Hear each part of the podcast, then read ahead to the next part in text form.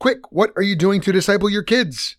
Catechids can help. Catechids is a little book with 100 simple questions and answers to help parents teach their young children the essential doctrines of the Christian faith, to lead them to faith in Jesus, and equip them to walk in the Spirit every day and love God. I wrote Catechids for my own kids, and they love it. It's become a tool that's been blessing Christian families and churches far and wide. Get Catechids on Amazon today or by going to thethink.institute.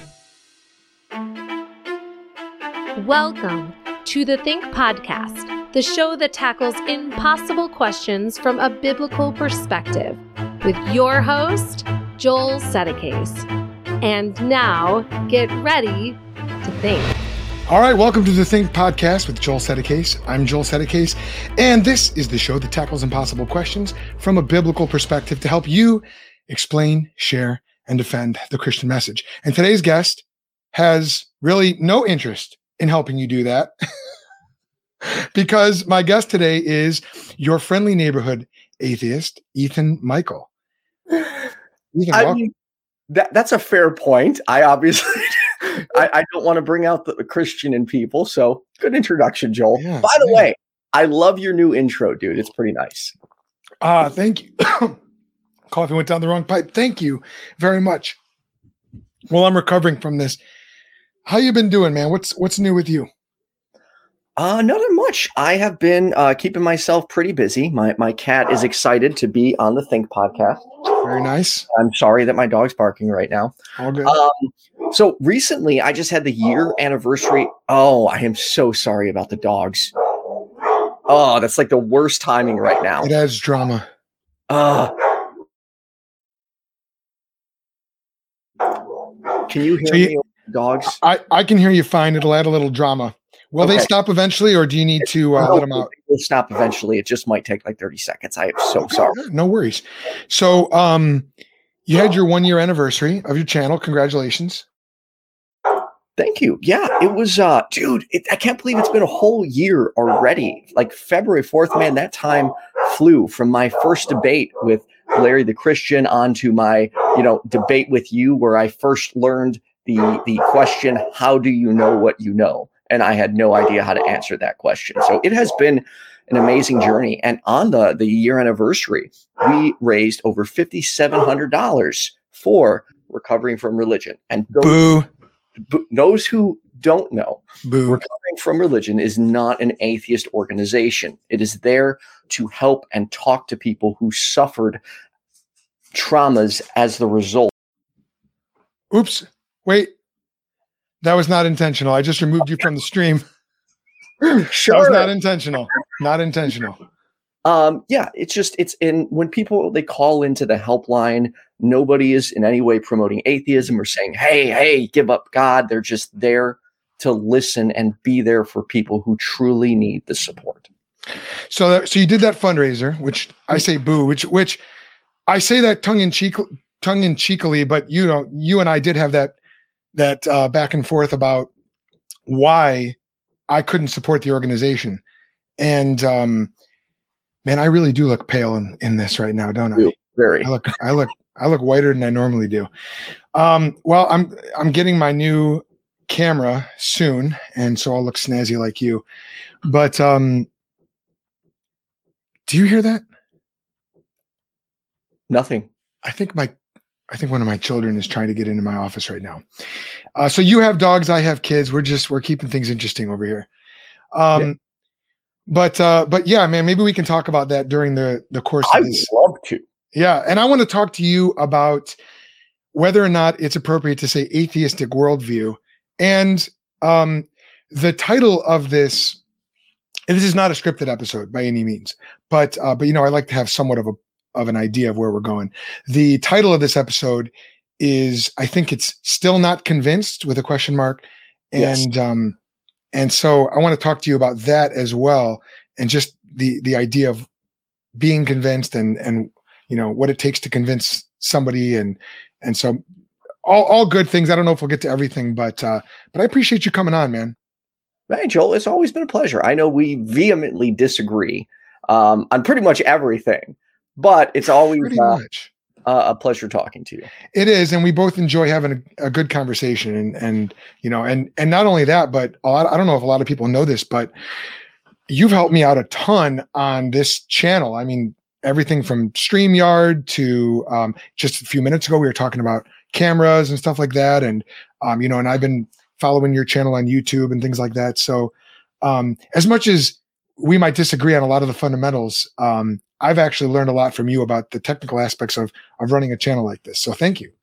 Well, no, hey, thanks for for giving me credit. Um, like I, I saw when I saw your your uh, what was it the the email the media kit and you had like do share do not share. I was like, oh, uh huh. Me and it's smart though because people, if you send them, if you're not specific and tell them not to share the right link, they'll go ahead and share it. And le- next thing you know, you got a whole bunch of people coming into your green room, and it's like, mm, nope, nope, nope. Yep, exactly, exactly. So, uh, um, yeah, so I, I appreciate that. Uh, so, so you had your one year celebration. Did you, did you film the special? Yeah, yeah. So it's, uh, it's three hours and 45 minutes long with over 36 atheist and Christian YouTubers. Um, and it was really nice to see the, the, like the Christians on the p- panel, particularly one in particular, outright recognize like how he was harmed by Christianity, even though he is a Christian, um, and how there are people who suffer horrible abuse at the hands of religion. Who um, was that? Uh, Rick Lockhart. Oh, okay. Mm-hmm. And also Dan Jacob. Uh, he, I guessed. He, uh, he was the one I was thinking of. Oh yeah, dear dear Christians podcast. I will yep. say, I'm sorry to say this to you, Joel, but he's actually one of my favorite Christian YouTubers. Uh, probably because we politically align on so many levels. Wait, why and, are you why are you sorry to say that? Well, you know, I feel bad. We're cool. I don't want to like be like, hey, you're not my favorite YouTuber, Christian YouTuber. Oh, you okay? To be fair, you said he was one of your favorites. I just assume I'm the favorite. So I mean, oh, I'm, okay, that's you fair. know what I mean. So you're my favorite pre-sup. Oh, hey, that's great, man. I'll take that. Oh yeah, that. I would engage with you over almost any pre-sup any day of the week. Uh, for those who don't know, well, if you're watching this channel, I'm sure you do know, presuppositionalism or presup is a, an approach to apologetics that examines the underlying beliefs that people have and tries to look for consistency or inconsistency between fundamental presuppositions, prior beliefs, and the conclusions that people are reaching. And so, yeah, uh, Ethan and I have gone back and forth quite a bit um, in a presuppositionalist way. And you also had a at least one conversation with my friend Sye. Yes, I did, and I, I saw I saw you started a a podcast with him. And yes. while I'm excited for you as a person, I was like, "Oh man, another pre-sup podcast." Yeah, man. Yep, we um we we started answer anyone with Sye Ten Bruggencate. It is going strong. We've had our first episode. Um, actually, the second episode's coming out in a couple of days. The first one was on, let's see, uh, let me see if I can get my order right. The first one was on evidence. So you can go check that out. Um, I'll leave it a surprise what the second one's going to be on, but uh, coming out this Thursday. And it, that's been a lot of fun, man. Sye is a great, great dude. Um, I really enjoy speaking with him. And, you know, just because we're both presuppositionalists, he and I don't necessarily agree on everything either. And so um, it's been fun to figure out what some of those points of agreement and disagreement are. And, um, you know, he's, he's, uh, doing that with him has been a, a joy. But um, okay, so Ethan, um, I made a comment to you recently in uh, a message where I mentioned it, an atheistic worldview, and I've said this before, and you really bristled at that. You said, if I could say that, you you don't like me using the phrase atheistic worldview. Why is that? Okay, so the problem is there is no atheist worldview. Now, I, I guess it could be simple semantics, but a lot of times people assume there is this overarching organization of atheists that have similar, like a Bible, like the way Christians do, and, and we don't. Atheists. that? Uh, a lot of the Christians I have engaged with over time, they they assume there's this like unity among atheists that we all share multiple views, and we don't. Like hmm. we may all agree on the question: Is there a God or not? But when it comes to other things, like there are atheists who believe in souls, there are atheists who believe in ghosts, atheists who believe in the afterlife. So I don't think saying the atheist worldview is conducive to a conversation unless you're only specifically stating it in regards to whether there is a God or not. Right. Okay. So, so you don't like that phrase. Now, I, hmm when I when I said the phrase, do you remember? Did I say an atheistic worldview or did I say the atheistic worldview? I, I don't I don't recall. I apologize. You may have said an. I know you're quite careful with the words you use, so an would probably be more likely that you said an as opposed to "the." Yeah, I I am very careful with I'm I'm careful with the words I use to a fault to the extent that like I write um I've got this email that I send out and ideally in a perfect world I would send it out once a week. You know, it's kind of an update with with um uh, worldview evangelism and apologetics tips and things like that. Uh, and it is the hardest thing in the world to write because it takes so much. Like I want to be very precise with everything I say, um, which is one of the reasons I didn't really script our conversation because I wanted it to be a little bit more free flowing today. Right. Um, but um, in, in other words, I'm trying not to be as I'm not trying to not be careful. I'm just I'm not trying to make I'm not trying to put that on such a high pedestal. I prefer these conversations where they're not scripted and we can just talk and kind of go over all the go over everything. Like that's to me right. a lot of fun. Um, and I would like to touch base on what Brainbug said in the comments. It's not that I dislike it; it's just that it's inaccurate. Okay, right. So let's address that then. So I am pretty sure that I, when I talked about like when I use the phrase atheistic worldview, I'm pretty sure that I said from an atheistic worldview, or maybe from your atheistic worldview, um, because of the very thing that you just said. You know, I recognize that there's not obviously there's not an atheistic Bible, um, but there are. So on the one hand, everyone's atheistic worldview is going to be different. Um, as you mentioned, some atheists are materialists, some believe in ghosts and supernatural things, which I don't think you do, right? You're more of a materialist. Yeah, I, I reject. So I can't really go into materialism because I haven't spent time learning specifically what all of that means, but I would say I reject any and all supernatural claims. And by reject, I'm not saying no, it's not possible. It is, of course, possible. I'm just saying I have yet to see evidence to substantiate a belief in any type in anything supernatural. Okay, so so you but there are atheists obviously who do who would say they believe in ghosts or Absolutely. supernatural interdimensional beings or whatever. There's, um there's also atheists who take the position of and uh, you know for for clarity there is an old philosophical definition of atheism which some people still use and mm-hmm. it is the assertion that there is no god. Right modern day atheists, at least the ones I encounter, particularly in America, only hold the position that we lack the belief that there is a God. So we're not saying no God exists. We're just don't think there has been enough evidence to warrant a belief in a God. Right. So so okay, that that being said, there are there's at least one belief all atheists have in common. Yeah, the yeah, one singular thing. Um Which, it, go ahead.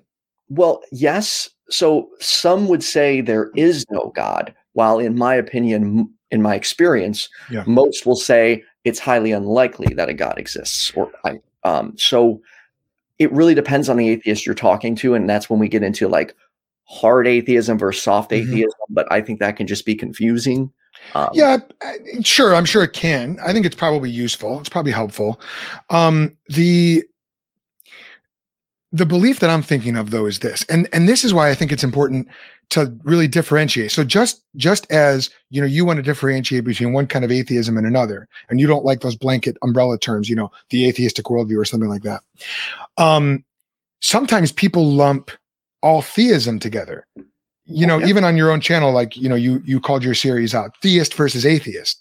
And it's like, sure, yes, I'm a theist in the sense that I believe in theos, God, which is the Greek word for God.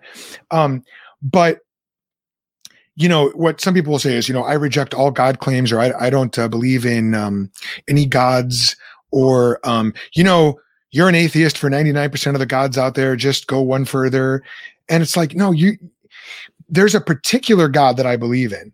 Right. the God, the triune God of Scripture. And okay, so so here's why I say I'm gonna put, I'm gonna throw this your way. Tell me what you think of this.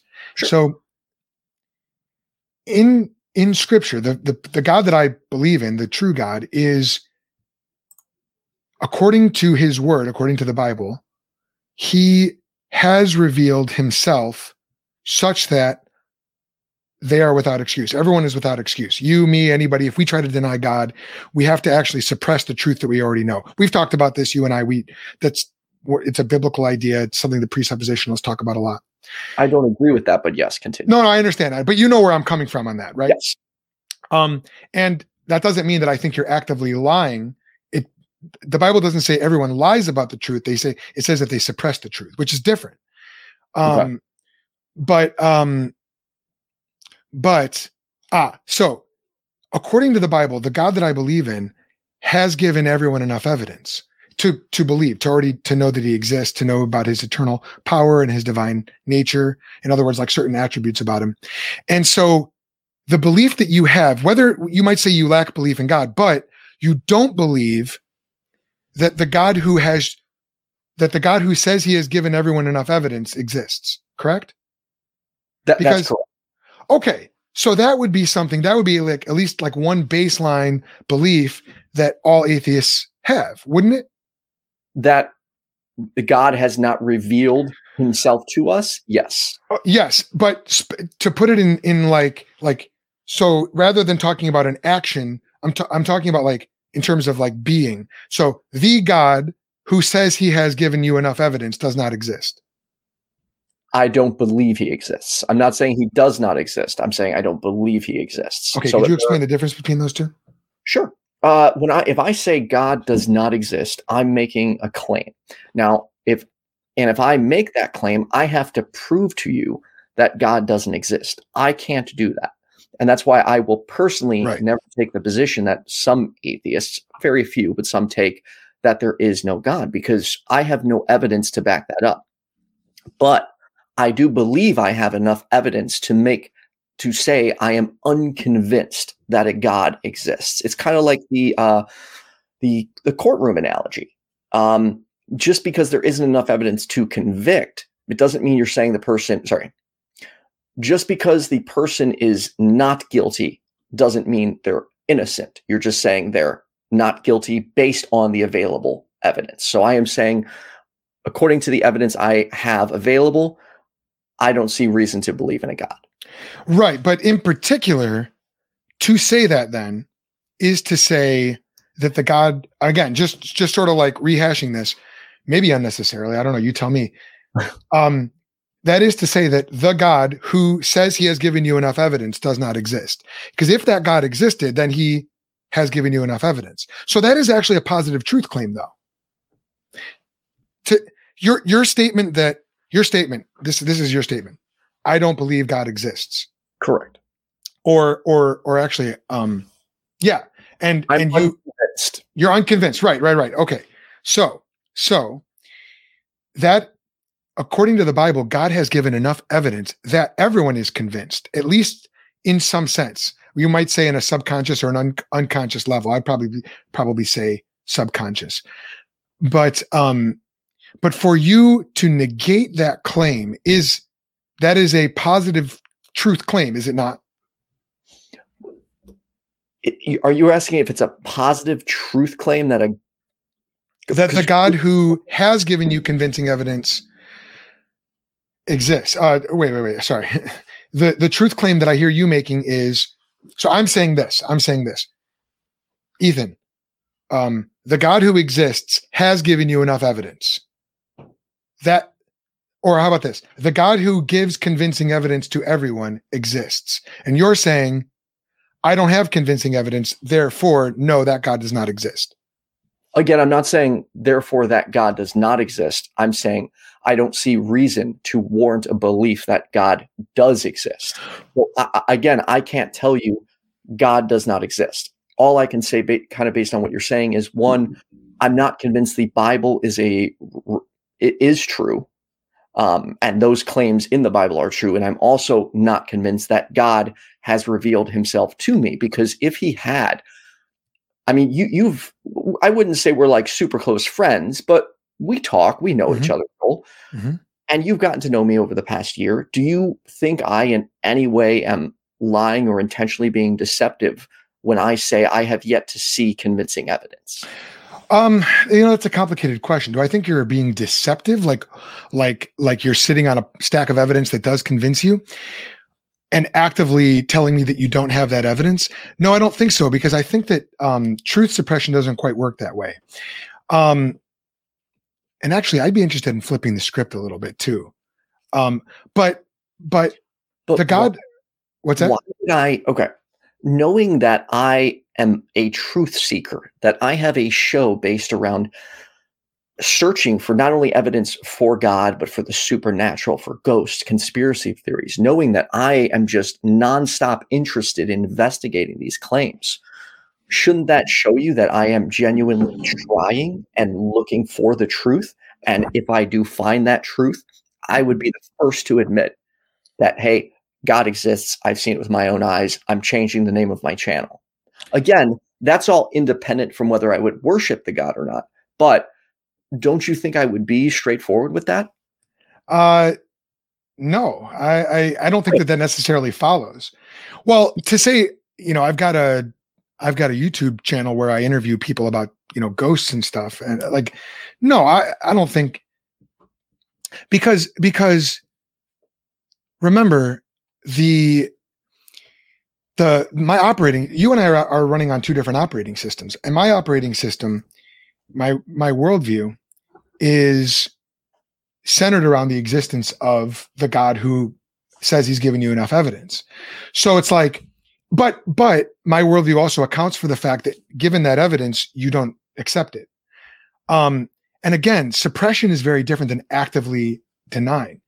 So what you do is um, you know, you have all these interviews and these discussions, and we've we've talked about this before, but you're also living in God's world while you have all those discussions. Like you're operating, at least you intend to operate logically, you know, you you expect words to mean the same thing over time. You expect that the future will be like the past. You know, you expect that someone's not going to be lying to you. In fact, even in our conversation right now, you're like, you know, you don't think I would lie to you, right? Like there's like this understanding of of morality that we're both sort of adhering to. But those are all things that make sense in the worldview and in the world as the Bible describes it. So what I say is, and I, I think I've told you this before, I think that you're borrowing from my worldview without acknowledging that you're doing that. Like, I don't think you're even acknowledging it to yourself. Like you're operating in in the world as if it's exactly as the Bible describes it.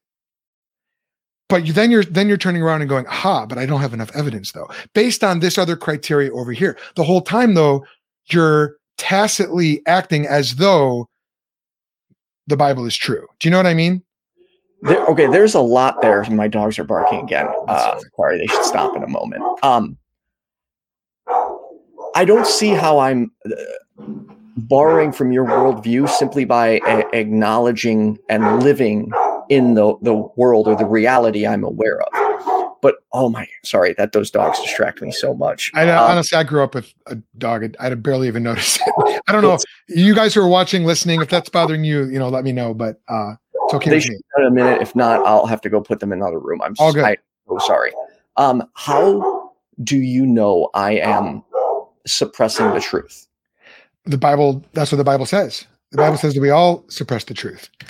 Um, well, okay. So there's there's the biblical evidence, um, which again you might say, well, but I don't believe the Bible. No, but I do. So it's like, obviously, I'm going to go with the Bible, just like you're going to go with what you perceive to be your autonomous reasoning.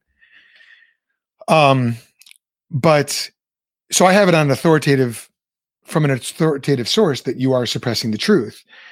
Um, in the same way that everyone suppresses the truth, myself included, every time we want to sin or, you know, uh, go against God.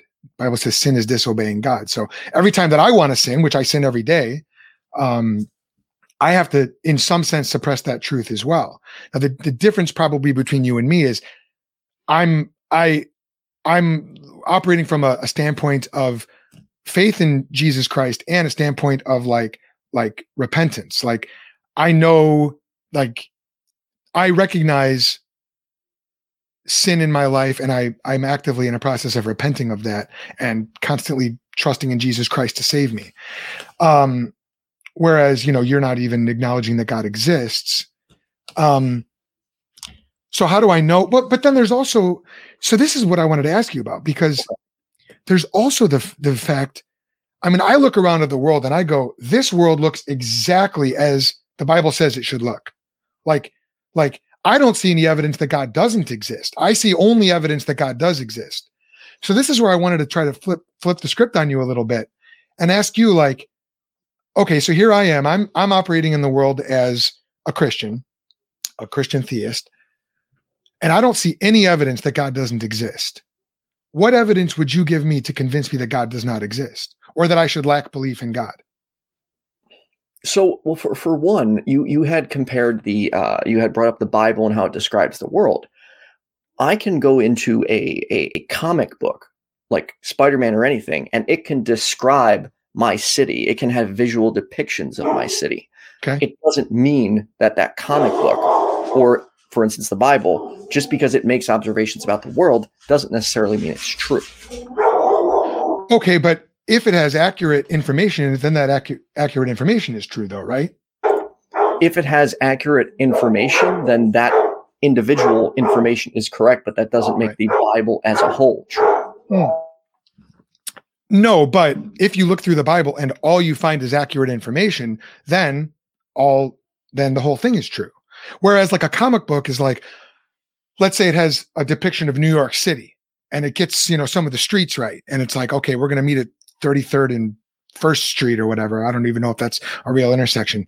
And um, and you go, you look on a map and okay, there's 33rd and First.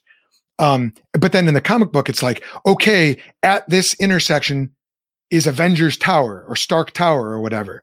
Well, that doesn't really exist. So the comic book is is not accurate at that point, even though it has some accurate information. What I'm saying though is I don't see any evidence that this world is not exactly as the Bible describes it. So what evidence would you give me to convince me that the God that I believe in, the triune God of scripture, isn't real and that the Bible isn't true? Because you can give me evidence very, if I came to you and I'm like, oh, no, no, this Avengers comic book is true, you could very easily go, look, it says there's such a thing as Avengers Tower. There is no Avengers Tower in real life. Boom, you've just disproved it. That's pretty good evidence. But what evidence would you give me about, you know, the Bible not being true? So I, I guess for one, that that's you're. Tr- it seems like you're trying to push the burden on me um, by Are you saying like just reading? Are you just reading Kenneth's? Uh, I did see Kenneth's comments, but I was actually I was going to go with that. that. Um, but um, sorry. uh, So are you saying where I was going with this is are you saying that every single thing in the Bible is demonstrably true and there's no false statements or unsubstantiated claims made in it? Yes. Well, right now I wish I knew the Bible more so I could point to possible uh, But you, but you've got to convince me though. You've got to, yeah. I'm, I'm shifting the burden of proof. Um, you're trying to shift the burden of proof. I'm shifting the burden of proof. I'm not I'm not trying to shift the burden of proof. The burden of proof is always on the claimant. It's Correct. never on the person saying I'm not convinced. Correct. So Joel, for instance, if I'm I not convinced of of their of the lack of existence of the God who exists, uh, the God who the Bible says exists. so if right now I tell you there is a, I'm not trying to be glib, but if I tell you there is a, uh, a spaghetti monster, Mhm. prove to me he does not exist. Yeah. That is shifting the burden of proof. I am the one telling you that uh, you are the one telling me a God exists. So you would be the one that is required to supply the evidence to Well- substantiate that belief. Okay, so so phrase it another way then. Um, you're maybe you're not positing a spaghetti monster, but you are positing a, a godless world. What you're basically saying is this world is the kind of world we would expect to live in if the God of the Bible did not exist. And in other words, in your mind, see, this is a problem that I've I've actually been thinking about this quite a bit lately. Um, I find in my conversations with professing atheists that um, they view atheism as sort of a neutral position where it's like, okay, the Christian is making a claim. I'm not making any claims. So he has to defend himself. I don't have to defend my claims. Um, but if you really think about it, we're both making claims. Neither one of us is neutral. It's, I mean, your your YouTube channel is called your friendly neighborhood atheist. It's not called your friendly neighborhood neutrality or something. You know, like, again, a- atheism is not not a claim. It would be like well, that's um, the claim. Wait, what? You're making a claim that atheism is not a claim or that that atheism is neutral. I'm saying atheism is just as biased as I am. Like I think you're making a claim. Why are so, you not making a claim? Okay, do you believe the the do you believe right now there is a multi-dimensional alien that can teleport between dimensions? Yes or no? Uh, it depends on how you define it. If you're talking, if that's just like a fancy way of saying like angel or demon, then I would I believe in angels and demons. But like the way you're describing it, I would think probably not. I don't believe in like, I don't believe in aliens of like the uh the, the way that they're portrayed in movies and, and things like that. Well, then prove to me that doesn't exist. Um, well, uh, why don't you believe in them? because I have no reason. I'm not uh, convinced because there's no evidence to again warrant a belief. Sure. So can you um, prove me right now that this multidimensional space alien does not exist? Well, so the from the operating system that I'm working with, we live in the kind of world that the Bible says is true. And the, the Bible does talk about all kinds of heavenly beings and heavenly creatures, but it doesn't make any reference to aliens. So aliens um belief in aliens or not belief in aliens is something that I'm free to hold or not hold while still operating within the Christian worldview. So um, I don't see any reference to, to actual aliens in the Bible. Um, I think that there's some very interesting phenomena out there, like when it comes to UFOs and signals received from outer space and things like that. So that's very fascinating to me. But um, given given my worldview and my operating system, um, I think I'm free to believe either way. But um, you know, but I haven't I haven't seen any. Uh, I I I would say I I would I would lean on the side that belief in aliens is probably incompatible with with Christian theism, although I'm not. That's not a hill I'm willing to die on. Um, but that's actually a false analogy. But because go ahead. Sorry, but do you see what I'm I'm, I'm trying to do? I'm I'm making a point yeah. that we can't just shift the burden of proof. The person who makes the claim mm. has to supply the evidence, not sure. not making that claim. Sure, but but you're you're also assuming. So here, put it this way. The kind of world that we live in is not populated by a bunch of aliens from outer space. Like we don't live in like the Star Wars or Star Trek universes. As as far as we know, as far as we know, like we, in other words, like you can't go to the can- cantina of Mos Eisley down the street and see a bunch of different alien races. It's not a commonplace thing. Okay. okay? Um, unless you're some kind of crazy conspiracy theorist and you think the government is run by reptilians or blue avians, which I just found out about, which is nuts. Okay. Um, th- that, what's that? No, I'm not one of those people. No, I know you're not. I know you're not. Um, that being said, um, the the universe, the universe is the kind of place that you would expect if the Bible were true. There's there's evidence for God's creation all over the place, from the things that we typically talk about, like logic, morality, and science, to like the beauty of a sunset, the love between a husband and wife, um, you know, a father's self-sacrificing care for his children, um, you know uh, the fact that the law of gravity is consistent throughout time. I mean these are all things that we would expect if the bible is true. Now you're coming to me and and you're saying no the universe we live in is actually nothing like that. The universe we live in is not like the bible says that you know it, that that it should be if god is real. In fact it's something totally different. So i talk all the time. You you've heard me argue for the fact that the universe looks like god exists the laws of logic, or we talk a lot about the laws of logic and the laws of morality. We've talked about science. What I'm saying is that doesn't seem to be very successful for you as an atheist to try to convince me, um, even even that your own quote unquote lack of belief or or disbelief in the God that I say exists is valid. So I'm like, man, this is your chance to show me the evidence where I'm wrong. Like, even if you want to say, well, I shouldn't have to do that. Okay, fine. You that's okay. You shouldn't have to, but that's not really, I mean, that's not an argument. You know what I mean? Like, Okay, Um, so what if right now I I write a book with observations of reality in the world we live in. Okay. And it everything I say makes sense, but at the end of the book I add another god into it. Does that make that Bible true or that God any more plausible simply because the book I wrote that makes observations of the world I'm in contains truths about the world I'm in? well, no, that that's that wouldn't be the same thing at all. Why not? That's bec- because you'd be writing a book describing the world the way the Bible says it is, and then attributing all those attributes to a different God. So it's like it, it would it would be like if I you the whole book would be giving evidence of the God of the Bible. Do you see what I'm saying? But that's only with the presupposition that the God of the Bible is true. In No, it's no, it's not. It's it's it if you're if you're going to describe the world the way it actually is.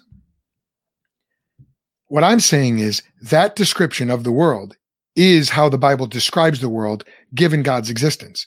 So if you just tack on if you make a bunch of observations about the world and say this is all due to, you know, Baal or Allah or you know Zeus or Mithra or something like that. I'm going to go "Ok- okay um unless mithra or um baal is exactly like yahweh then it's not like that because you know those other gods have different attributes. They're all contingent. They're not you know they don't exist necessarily. Um a lot of them are immoral if not at least amoral. You know the god of the bible the, Is- the god of the bible is what is fairly immoral from everything I've seen. Like I the standard of morale. Okay, so here's your chance. Okay. Okay. Explain to me why. Explain to me why the world we live in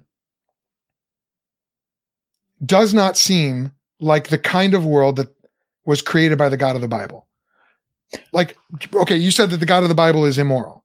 Okay, maybe you can develop that into an argument or something. I'm not. I, hel- So- help me out here because I'm trying to see like what is your denial of God based on? I mean, you're a big evidence guy. You say you believe in evidence. You're a truth seeker. You- I know you've thought this through. At least I hope.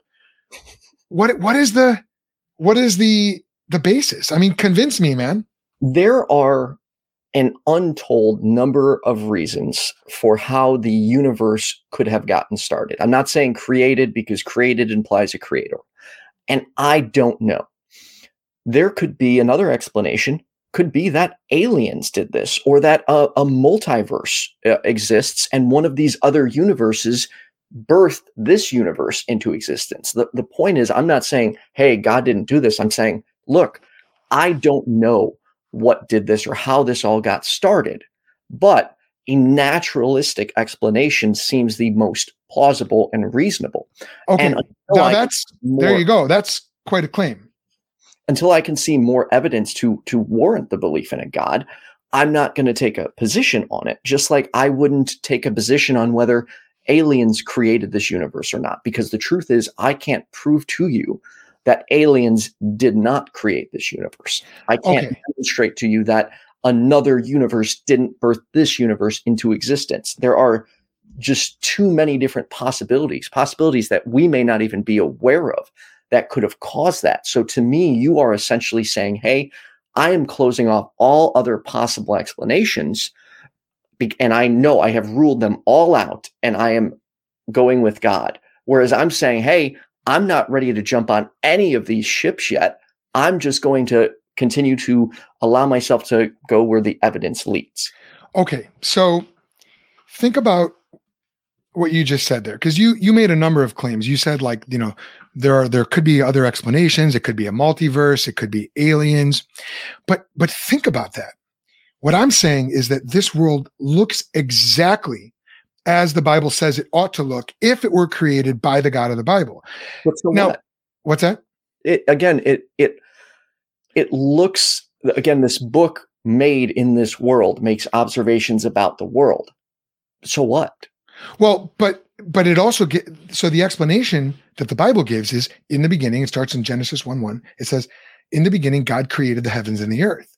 And um, what I'm saying is, I can read my Bible and I can look out at the world and I can go, "Wow, that's precisely exactly what the Bible says." I mean, um, you know, like that's that's exactly what I would expect to see, what exactly what I would expect to find if the, if the Bible were true and if God really did create the world. So it doesn't. Why why would you tack on another explanation or like an infinite number of possible explanations and go, oh sure, but it could have been a multiverse that created a universe that looks exactly like the Bible says. Hmm. But then again, the Bible negates that because it says God created it. Hmm. Or it could have been aliens. But then again, you know, the same Bible that perfectly accurately describes the world, you know, like eh, are aliens going to create laws of logic? Are aliens going to create uniformity in nature? Are aliens, you know, how do contingent beings like aliens create necessarily existing immaterial laws, mental laws? Like that doesn't even that's so far beyond unconvincing. That's not even sense sensical. It's not even sensible. I, I would disagree. I think and again, I'm not saying that aliens did this, but I think a more reasonable explanation than than a supernatural entity is a natural one. For instance, again, another universe or even aliens. Like, how, how do we know that aliens didn't birth this universe into existence? In fact, I would think that that is more plausible because it is a naturalistic ex- explanation. So you think it's po- you think it's plausible that that aliens I, I, we're talking flesh and blood aliens like you and me right? Whatever their flesh is based on whatever their you know but like aliens are kind of like people like us but from other planets. Like they created immaterial laws of morality and and logic? Like how not, does that work? So all right morality for one uh, is, is designed sorry not designed. We dictate what's moral or not. Now you and i for instance come to very we have disagreements on what is moral or not, mm-hmm. but aliens or God didn't need to create morality. We are thinking beings. There are animals who clearly have no concept uh, uh, of a God that show moral behavior, that rescue one another, that take care of each other. Think about like wolves that took care of a a, a, a little helped raise a little girl. They didn't have God. They didn't no, have. but you're you're judging that by a moral standard, though. I mean, that, that, that doesn't prove your point. That proves my point. Well, You're, no, we have different moral standards. Your objective morality, I don't believe in objective morality. No, but you're, well, you do, you believe in at least trans, what you just said reveals that you believe in trans species morality. You at least believe in a morality by which you can judge an animal behavior, an animal's behavior. Because that's what you just did. You said there are I, wolves that behave morally. Well, yeah, I have a moral code, uh, so to speak. I just don't think you need God or any other being to tell me what's moral or not. We can make observations based off the world as long as we have similar goals in mind. Like if you and I agree on human well being, or sorry, do not harm, we can both agree that cutting someone's arm off is pretty bad. A God isn't sure. needed to make that determination. Yeah, but but that's not what you just did though. You just you just described morality to animals. I mean, right there, you're you're appealing to a standard that's outside yourself and even outside of humanity that is unless you're just saying i like what those wolves did or something like that. Like you're saying that they're behaving morally. That implies a standard of morality that transcends human beings and animals. No it doesn't. I am saying they they did good based on my own morals. Oh I'm, so you're just saying that you like what they did. It's not that i like I, i'm if joel if you and i can right now agree that not punching an animal in the face is good, then I'm trying to think out the best way to say this. Good by we, what standard? We can create or come up with our own standard. There's no need to add a god into it. So it would be wrong to make up our own uh, to, to posit an objective standard. What do you mean by that? Sorry.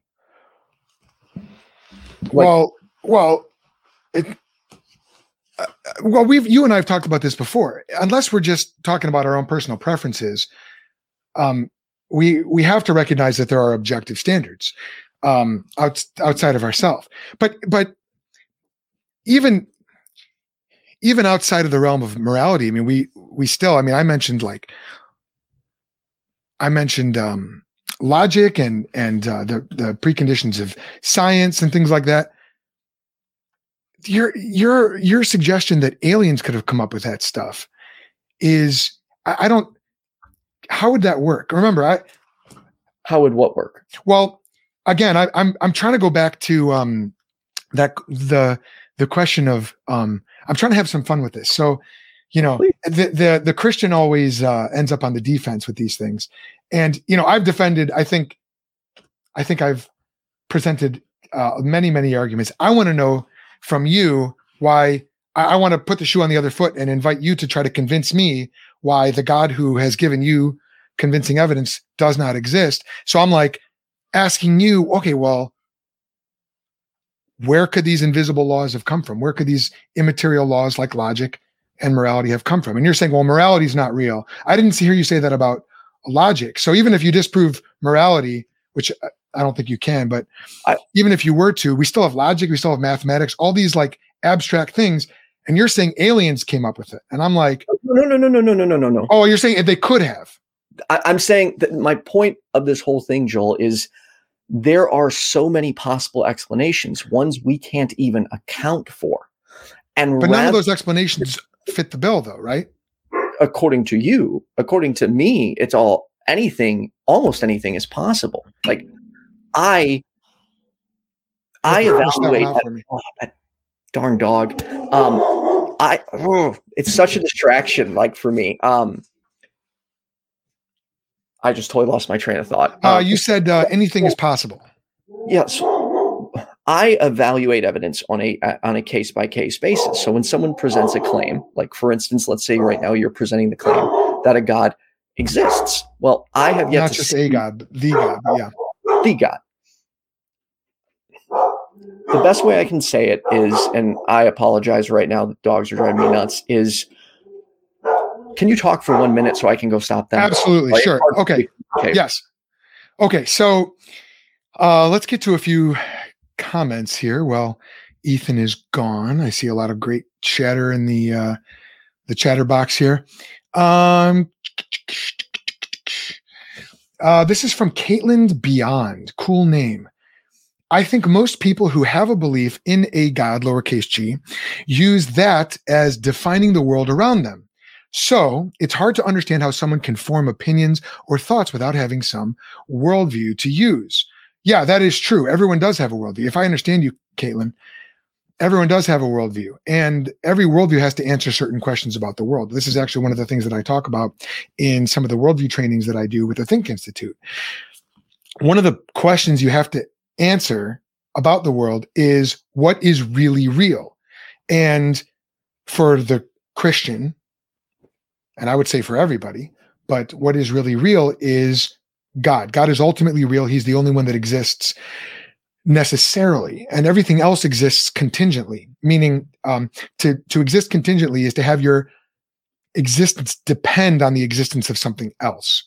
So, this is actually this is a great segue. Now that Ethan is back, it's a great segue into this idea that aliens could have created the universe or um or another universe could have created this universe because a universe is just stuff a universe is just things that exist. Uh, think of a universe as a great big uh, snow globe and in that snow globe you've got snow and you've got water and you've got little ceramic figurines or whatever those things are made out of plastic. But a universe is just a great big one of those. It's just stuff. So to say that one universe could have given birth to another universe is sort of like saying stuff can give birth to stuff, but then that just pushes the origin back one more step. Like uh, there's this old story about a woman, an old old woman, hundred years old, and and uh, this philosopher asked her, you know, uh, ma'am, um, what do you think the world is? Do you think it's it's flat? Do you think it's round? And she said, oh no no, we all live on the back of a giant turtle. And the philosopher said, Well, what's the turtle standing on? And the woman thought for a minute and she said, Well, another turtle, I suppose. And then the philosopher asked, Well, what's what's at the bottom of that turtle? Uh, how how many turtles do we need to go down to get to the bottom? And the woman just thought about it for a minute or two, and then she said, "Well, I I suppose it's just turtles all the way down." And that's basically what you end up with if you try to use a multiverse explanation. It's it's just universes all the way down. And where do the universes come from? Well, they they were given birth to, you know, from another universe or this endless loop of collapsing and expanding universes, which doesn't solve the problem any more than aliens would solve the problem. That's why the honest thing to say is, hey, I don't know.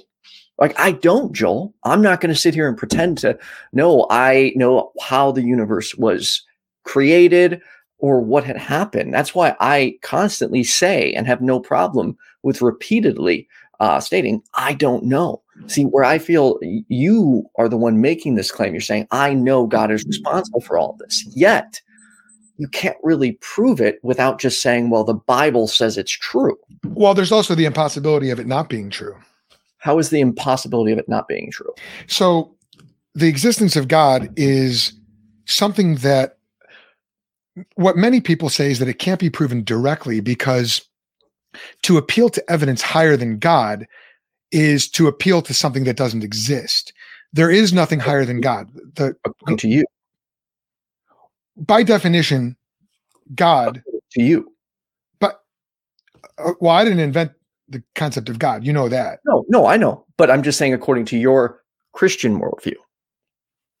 Correct. Of course. Yes. Yes. Obviously, the the definition of God that I subscribe to is the definition given by the Bible, which the biblical worldview. Of course. So yes, obviously, um, the the the definition of God is that He is the highest possible thing. He's the apotheosis of all philosophy and and reason and and all you know um, all, everything that of all existence.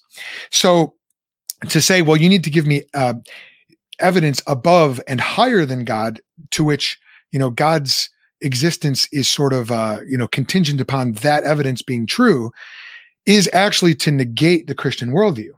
I mean, I'm, go- I'm going somewhere with this. I'll try to be a little more brief, but in Scripture it says there was one point when God was swearing an oath to Abraham, Abraham, the father of the Hebrew people, um, and um, and sort of the the spiritual ancestor of Christians. Uh, he, it, what it says is in the book of Hebrews, it says that God, because he had no one greater than himself to swear by, he swore by himself. So it's very much a part of um, the the Christian worldview, the biblical worldview, to say that God exists higher than anything else. So evidence doesn't, uh, um, God doesn't depend on evidence. Evidence depends on God. So, in other words, this is why I say it's the impossibility of God not being true, of Christianity not being true. So, if God did not exist, and if you if you start from a godless universe um, even if you say I'm not convinced, even for the sake of like a hypothetical, imagine for a moment that you were convinced. I mean, imagine hypothetically that you wanted to see if you could make sense of the world without God. Well, you, you've you've thrown logic out the window. You've thrown uniformity in nature out the window. You've thrown um, any kind of morality that's beyond mere preference out the window. Um, you've thrown, you know, any kind of um, objective meaning out the window. You've thrown love out the window. The, what, what, where, where, are you getting all this? Because like, these are these dude. How am I throwing love out the window? Dude, because God I, does not exist. That I don't need God for love, dude. I can. Love? It is convince a me. Convince me. Reaction, feeling in That's, your brain. Okay. No. Observe, no. Uh, for instance, under it can't just be a feeling. Go on. Go on. If you put right put us in i believe it's called an fmri we can look at the brain brain bug please correct me if i'm incorrect on this we can look at the brain and see the emotions and different areas of the brain light up based on the thoughts and feelings like for instance i love my ex-wife to death i would die for that woman i don't need god to tell me how to love and god i don't believe is responsible for me loving uh, her. This is based on the fact that all the time we spent together, the more I got to know her. Um, there's there's while she would disagree because she's a Christian, there is no need for God in all of that. It, it, it it's a simple, it's a feeling. It's something we can observe. It's it's a saying it's a feeling doesn't do anything to negate the fact that that feeling was created by by God. It, it doesn't. That's exactly. So first of all, love is more than a feeling. Do you agree with that or no? Well, I guess it depends on what you mean by more than a feeling. Um, well, love is to to say love is just to say that to say that there are chemical reactions in our brain associated with love is is actually an incredible um, piece of evidence that our brains were created to love. I mean, that's that's exactly what you would expect in a in a Christian. That does, in other words, what I'm saying is that does nothing to disprove the Christian worldview. Um, obviously, if God created our brains and God created our our minds and our souls, then there would be correspondence between what goes on in our brain, our brain activity, and that deep, heartfelt um, emotion and that desire to self-sacrifice for someone else.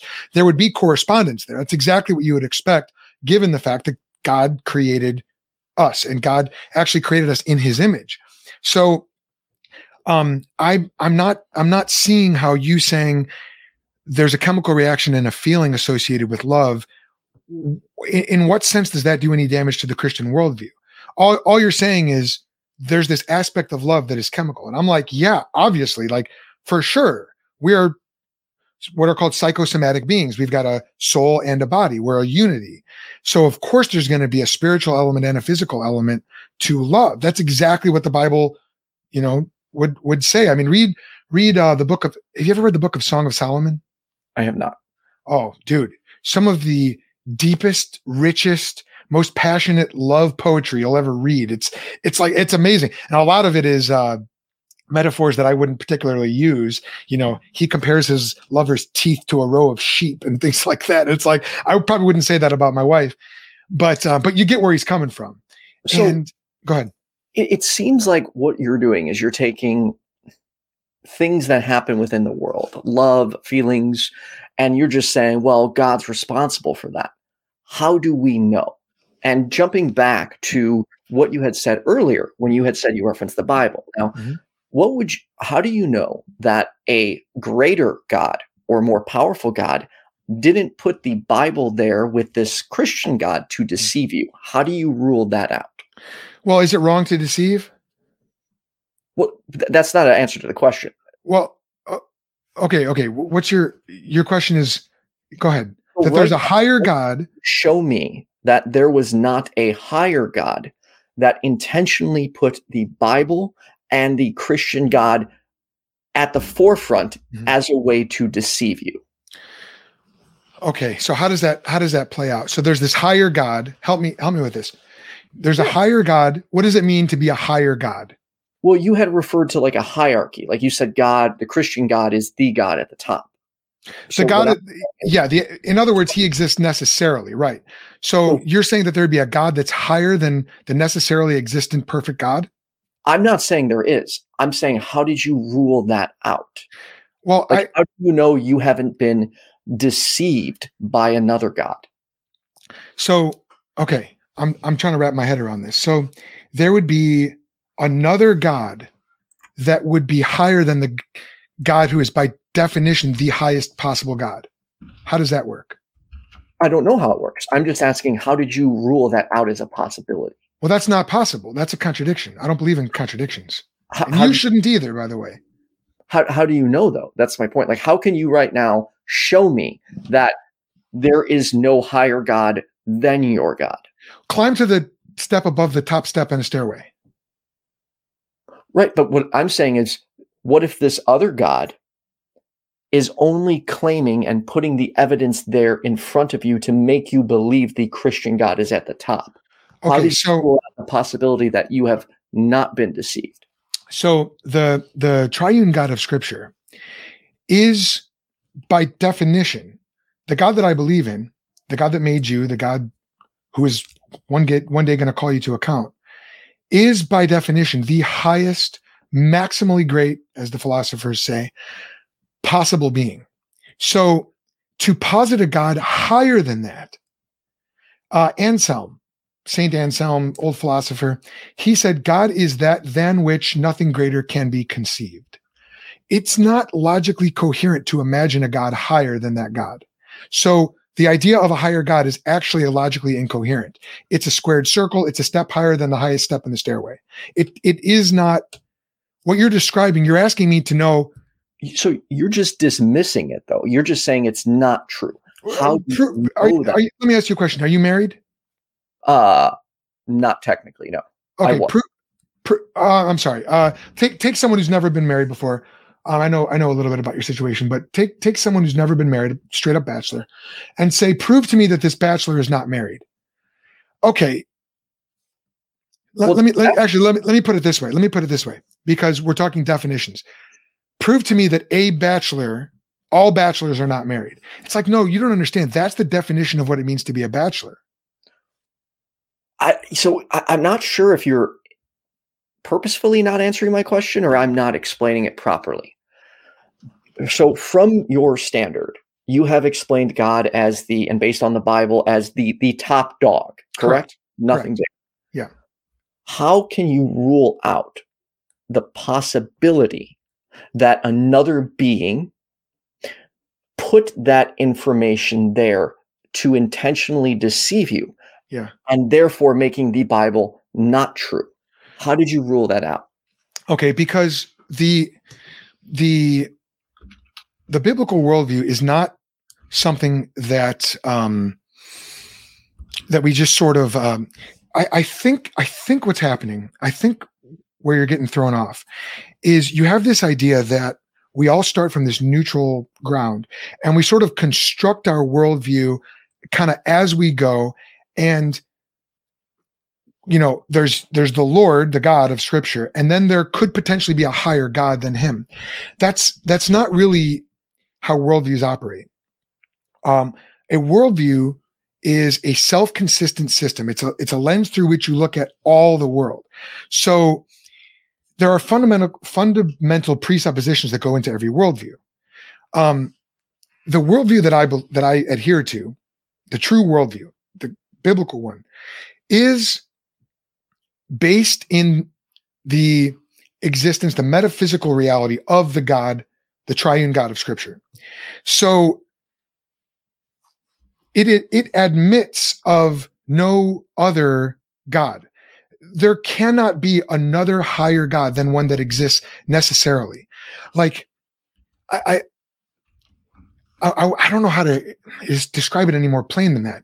There literally cannot be a higher God than the highest logically maximally great being. Like that But that cannot exist because then that God would be the greatest maximally great being. Do you understand what I'm saying?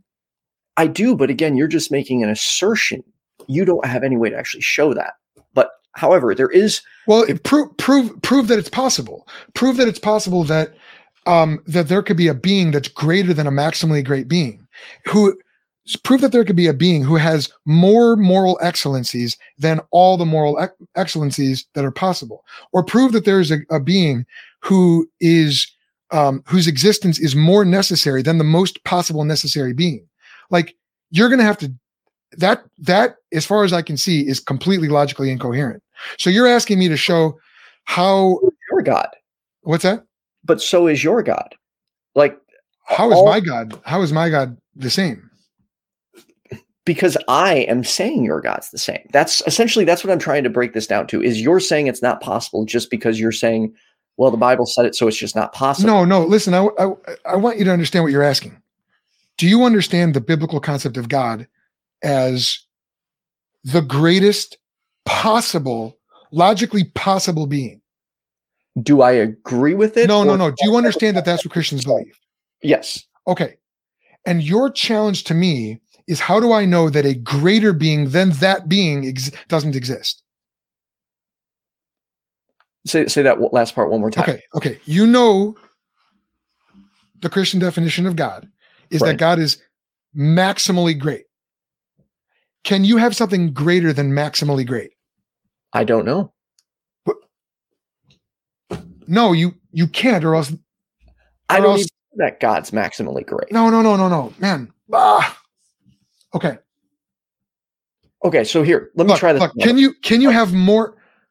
Can you have more than the maximum? Can you have 101 percent of something? no, but Okay, how do you There, that's know how I know. maximally great? Just because it says he is. that That's not the question you're asking. The, the question that you're asking is, how do I know that a greater being than the God that I believe in doesn't exist? But the God that I believe in is by definition maximally great. That is part of the belief that I hold. So I you're asking me, how do I know that there's not a greater being? Well, because that's logically impossible. I neither you nor I can possibly believe in a, a logical contradiction. You you can't believe that. So I'm not sure. Like, I feel like my question's not getting answered. It's Like, I- because your concept of it's because your concept of God, you're still thinking of God in terms of Zeus. Yeah, could there be a greater being than Zeus? Of course. Zeus is not a maximally great being. Do you, do you see the difference?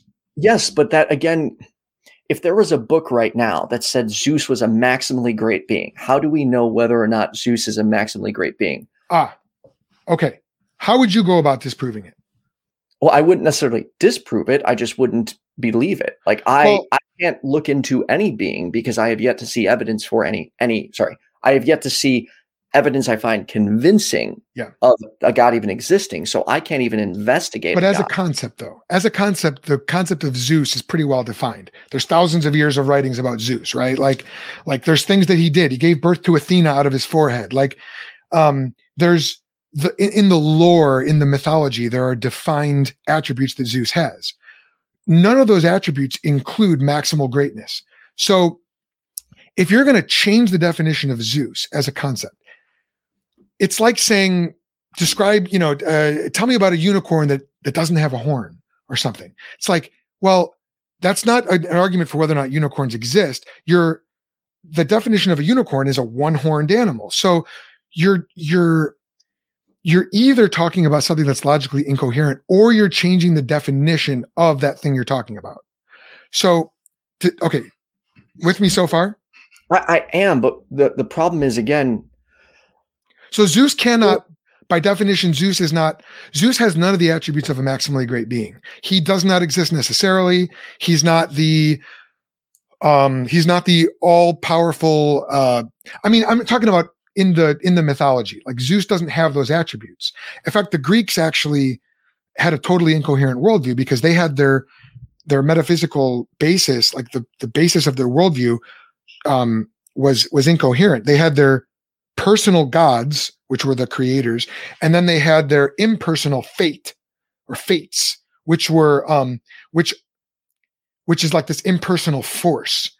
And the the, the Greek worldview is actually uh, irrational.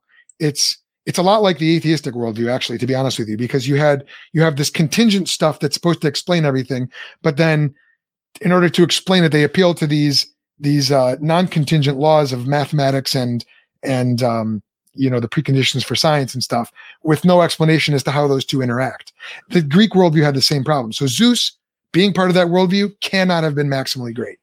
It, it- it's it's unless you're going to just totally redefine zeus and make him equivalent to the god of the bible just under the wrong name in which case it's like well just call him what he calls himself. I, I guess the point I was trying to make before we move on is a lot of what you're doing is just assertions, assertions without evidence. And dude anybody at any point can do that. can you give evidence that all bachelors are unmarried though That- that's definitional We, we can, okay, I, I get what you're saying, but my point is, okay, if right now we found a book that was 20,000 years old that, that made uh, world, uh, worldly predictions, and in that they reference Zeus as the one above all. Um, and, and state that this maximally great being referred to as the Christian God is not possible. Okay. Would that be believable? no Right, because it's just a claim. correct Correct. So, so if you had this 20,000 year old book, which is not possible because the earth isn't that old, but if you had this, this 20,000 year old book, um, and, and it, it accurately described the world, what you'd have is a situation where you'd have the comic book situation again, because you would have a lot of accurate information with some, some inaccurate information. Um, it's Ethan, it's kind of like what you're doing. You're you're talking about love as if it's like this transcendent and beautiful thing. And I, I love to hear you talk about it. It's great. You would die for your ex-wife. Okay. That's you're you're tapping into a, spiritual reality there, but then you want to backpedal and say, well, it's just physical, you know. Um yeah, yeah right. So it's like believe it's not physical. The, well, the, the the the concepts that you're even conveying to me right now, uh, a, a desire, a de- desire is not a physical thing. Desire is not a, a, a condition of matter.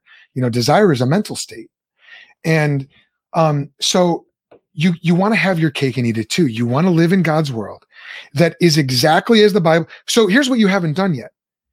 You haven't given me anything to to to even begin to show me that the world is not as the Bible. What you've said is this. Here's what you've said. You've said, but Joel, couldn't there be other explanations? It's like, I don't believe in any of those other explanations. You want to give me some evidence for them? Go ahead.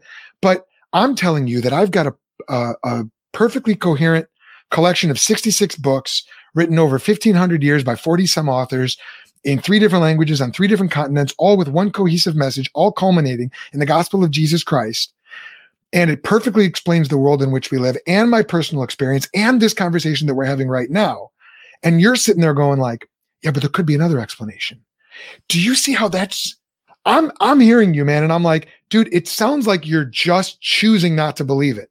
Like no, you don't you no, don't have any evidence, you don't have any reason why you don't believe the Bible other than but there could be something else. That's an appeal to ignorance or as someone put in the comments, incredulity. It's you're just choosing not to believe because there might be something else out there. I'm telling you, it's the perfect explanation. Go ahead. No, that, that's definitely not accurate. I am not, I can't, right now, if, if you told me choose to believe in God, I can't. Like, I can't just flip a switch. Just like if right now you threw a baseball at my head and said, I want you to choose not to believe this baseball is coming at your head. I can't do that. Just like I can't choose to believe in God, because to me, the evidence doesn't substantiate a belief in a God. And okay. what I'm trying to do is make a point is that the Christian God claim to me is as equal as every other God claim. There is no more evidence or reason to believe in the Christian God than any other God. Do you do you um so you're assuming that the world as we experience it is the kind of world that there would be if God did not exist, correct? Yeah, I, I yes, that's correct. Okay, why is that? Why do because, you hold that belief?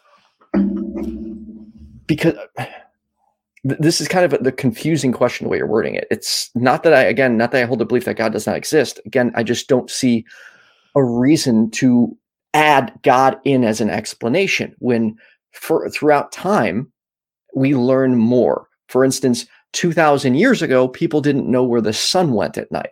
So they started making things up. Gods hold the sun, God throws lightning. They had no explanation. So they just started throwing stuff up. That's to me what God is. It is a made up explanation that people came up with because they had no other explanations. All right, but but as time goes on, we learn more. We learn that the Earth is sorry that the that universe is 13.9 billion years old. We didn't know that 100 or 200 years ago. So we, we still don't know that. But go on. Um, they just it, revised the age of the Earth. The the uh, deep time thinkers just revised that. Uh, they took they they shaved off like four billion years, but that's okay. Go on. Okay, whether that that's true or not, I I don't know. My point is, oh, as as time goes on, as science and technology improve, we learn more about the universe. And at this point, I'm unwilling to write all of that off and say, well, you know what? God did it when I have no reason to believe in a God. So, so again, that assumes, so you're, it, it's, it's like this. Imagine you were to walk into a Frank Lloyd Wright house. Um, I'm sorry, what? Imagine you walked into a, a Frank Lloyd Wright house and that is. Oh, uh, he's a, he's a, uh, a famous architect, um, who lived about 120 years ago. Um, uh, uh, sort of redefined architecture. Oh um, wow, yeah. Okay, I, have seen these pictures. I know what you're. Okay, okay. About. Um, uh, I'm kind of like an architecture. Uh, I wouldn't say buff, but I maybe a nerd a little bit. I love architecture, and um, imagine you were to walk into a Frank Lloyd Wright house and you know about Frank Lloyd Wright. Like you, you, uh, let's say you've studied him. Like just now you started looking up some pictures and you're like, um, okay, I, I recognize that, you know, these, these, uh, leaded windows have, um, there's a certain kind of material he uses in the the window panes. Um, you know, this the architecture is integrated into nature. That's very Frank Lloyd Wrighty. There's um, great big walls of windows to let in a lot of natural light. That's very Frank Lloyd Wright. It it um there's a lot of horizontal lines in integrated and a lot of Midwestern motifs like carved um, wheat seeds or wheat leaves, wheat stalks kind of carved into the architecture. Um, a lot of geometric shapes in the the lights. Um, and you were to walk into that house and and look around and go, well, I don't see any evidence of Frank Lloyd Wright uh, having designed this house. I would I would point out to you. I would go. I would go. Okay, look, it's got here's here's Frank Lloyd Wright. Here's what Frank Lloyd Wright says um, about you know his philosophy of architecture, and um, here's instances of that all over the house. And and and I just gave you, you know, example after example after example of typical Frank Lloyd Wright design choices. That's not it, an accurate comparison, though. That but that's what I'm saying. That's what I'm saying. Explanation. Two, what? I can right now show, or I can look up and confirm that Frank Lloyd exists. I can't confirm that God exists. So that's not a, an appropriate analogy. I get what you're trying to say, but the assumptions you make about the universe are based on on the Bible, and you're assuming God did it. Whereas with the architecture, we can investigate and look into who actually created it. If you can right now point me to to a way that I can talk to God and communicate with him regularly and have him talk to me and talk to my friends, then seriously? Great. I've prayed before. The only thing I ever heard when I was a believer was me talking to myself or little signs that I would equate to God. Yeah. Okay. Um, That's I, so so I'm I'm with you on that. I I I I hear that. Sometimes prayer can feel that way. Um the uh I was actually just reading with my kids recently. Um, we're reading through Matthew's gospel. You know, there's four different gospels: Matthew, Mark, Luke, and John. And Jesus talks about um, prayers that God answers, um, prayers of faith, uh, prayer, prayers. Um, if you ask believing, um, God hears that and God answers. Now, I I want to actually agree with you that um, it is actually impossible for someone to force themselves to believe in God. It's it's and now that being said, it's not because you lack evidence, and of course you and I part ways on that. It's not because you lack evidence or because you're impartial. I I, I hope I hope that you can see, and I don't know if you can or not, but I hope you can see. I, I, I apologize. Sorry. No, no, no. I'm just going to say I, I hope you can see you're not impartial any more than I'm impartial. Um, yeah, I'm human. I'm biased. Right. You've got you've got a, a YouTube channel devoted to your atheism, right? Um, I've got one devoted to to Christianity. Neither one of us is neutral. But what I'm saying well, is, hmm? Oh, I, I I don't disagree with you. Yes. So I, what I what I'm saying is the the world in which we live. Um, oh, uh, okay, man. I'm I'm trying to go and I'm trying to be like the brave knight that jumped onto his horse and rode off in all directions. Um, well, real quick, I just want to say that yeah, go ahead. I'm saying there's no evidence for God. I'm saying I have not found any evidence that's convincing. Okay, okay, there it is. The world in which you live is exactly as you would expect it to be if God were real. That's that is that is irrefutable evidence. Um, and and and furthermore, the world is exactly as it would not be if there were no God. So this is why this is why like it's wrong of atheists to say, "Oh no, no, the burden of proof is only on Christians." I'm happy to to defend belief in God because it's logically impossible to. Uh, well, we, we've been down that road, but um, but the burden of proof is on you if you want to say that the God who has given sufficient evidence to everyone does not exist, and therefore I don't have the evidence. You have got to explain how this world looks like an atheistic universe. Like No, so that's just shifting the burden. I don't. no, no, but see, but see, explanations for anything. I, I again, I am not saying Joel, you're wrong. okay, I'm saying I'm not convinced you're right. So, No, for but- example, I want to bring up a, a- an analogy I recently heard. If right now there is a whole thing, uh, there's this big bag of gumballs, and would you agree that the amount of gumballs in there are either even or odd? Yeah. Now, without counting them, can you know whether they're even or odd? no, Right. So, what would your position be on that? I wouldn't have a position. So you'd be unconvinced if one person said there's an even number and another Yeah. person said there's an odd number, you would probably say, well, I'm not convinced of either until I can investigate and look into it. Correct. That is not analogous How is it not analogous? because in that in that situation, um, I'm assuming a few different things. I'm a viewing. I'm I'm um, assuming that mathema- mathematics is real. Uh, I'm assuming that the best way to figure out how many gumballs there are is by counting them. I'm assuming that my mind is working and, and is aimed at truth seeking.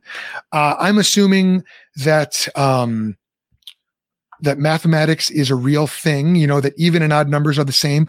Are, are, are um, that the concepts of even and odd numbers are um, that those concepts persevere throughout time. So like odd doesn't become even, even doesn't become odd. I'm also assuming that that gumballs don't self-generate out of nothing. So I'm assuming that I live in God's universe. I'm assuming that I that there are these faithful laws that govern the world in which I live.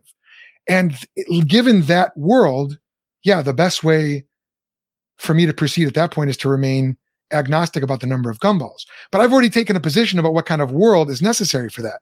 Now, if you want to say the world is godless and governed by random chance, well, man, there might be a thousand gumballs in there now, and there might be 20,000 in there tomorrow. And the day after that, gumballs might turn into unicorns because it's a random chance universe. So for you to say, no, that can't happen because uh, uniformity of nature and, uh, you know, induction and logic, well, then, man, now you're borrowing from my worldview. You see what I'm saying?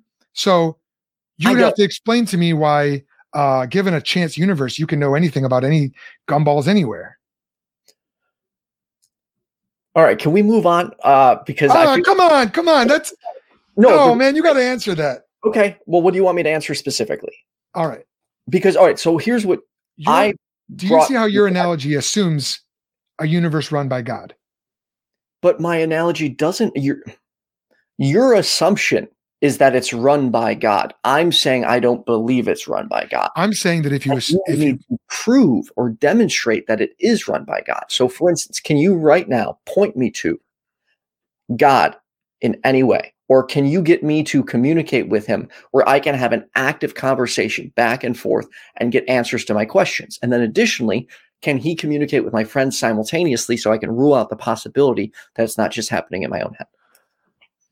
um w- w- wait a minute wait a minute you're moving on from the gumball thing Oh, sorry. I, because I said you were making assumptions. Like that's Yes. all you're saying. I'm making an assumption, but your assumption is that God is responsible for it all, and I'm saying your assumption. It, it, it- that's all it is. It's an assertion or assumption, whatever what you i'm want. what i'm what i'm saying is that unless you assume that unless you start with the belief in god your question is completely meaningless According to you, how no do you? I'm i'm asking you to demonstrate how it wouldn't be meaningless. So the impo- the the idea that the idea that god did not create the universe and upholds it as scripture says that jesus christ upholds the universe by his powerful word. If you negate that i want to know how you can make sense of that gumball analogy.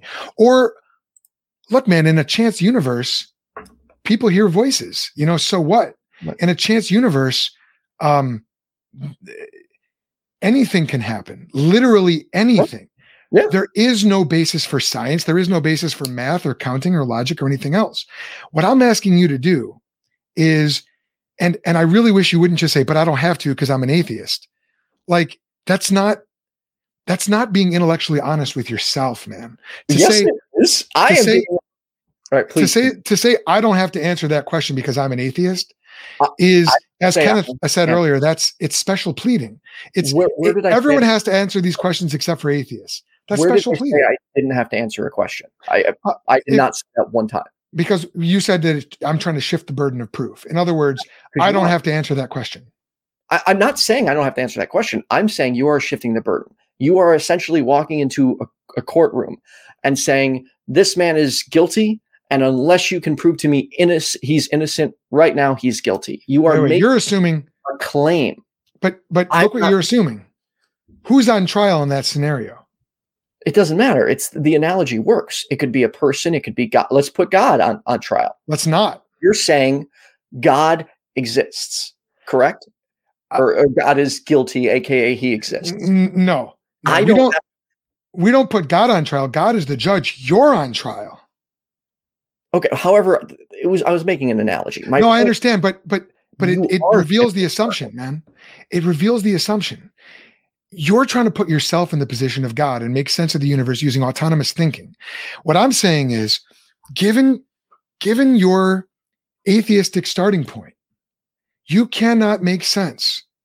Given your starting point that God that uh, uh, of of your supposed belief that God hasn't revealed himself to you, man, you cannot make sense of the logic that's required to even get you to God by the evidence.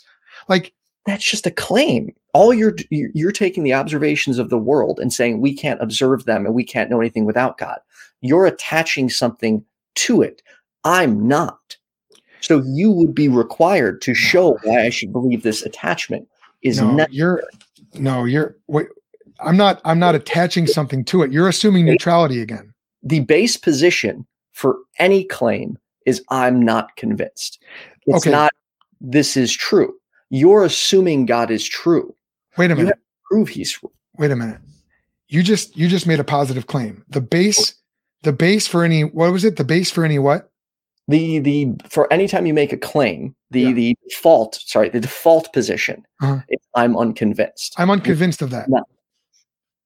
okay now you're just playing games Joel. No, I'm Come on. not. I'm applying your own standard. I'm unconvinced of that. you're not convinced okay so you're saying people should take claims and make a on any claim they should take a position of yes or no I'm unconvinced. Uh, I'm not saying one way or the other. You have to convince me. i have to convince you of what Well, of, of the claim you just made. Because you That- said that the baseline is being unconvinced. So I'm unconvinced. I'm trying to be, I'm trying to do what you say. okay joel i have a, a million one billion dollars in my pocket do you believe me I'm unconvinced. okay there you go that's the position But I'm That's all- also, but I'm also unconvinced that I need to start with being unconvinced. So you have to back that up. Giving me an example is not the same thing as proving a law. I honestly can't tell if you're purposefully screwing with me right now. Or No, I'm literally applying. I am screwing with you, but I'm applying your standard to yourself to So- show you that it, to show you that it's not true. Okay. In what scenario do you would the default position be taking a yes or no? You have to tell me that. I don't know. I'm unconvinced. Look, you just told me that the default position has to be being unconvinced.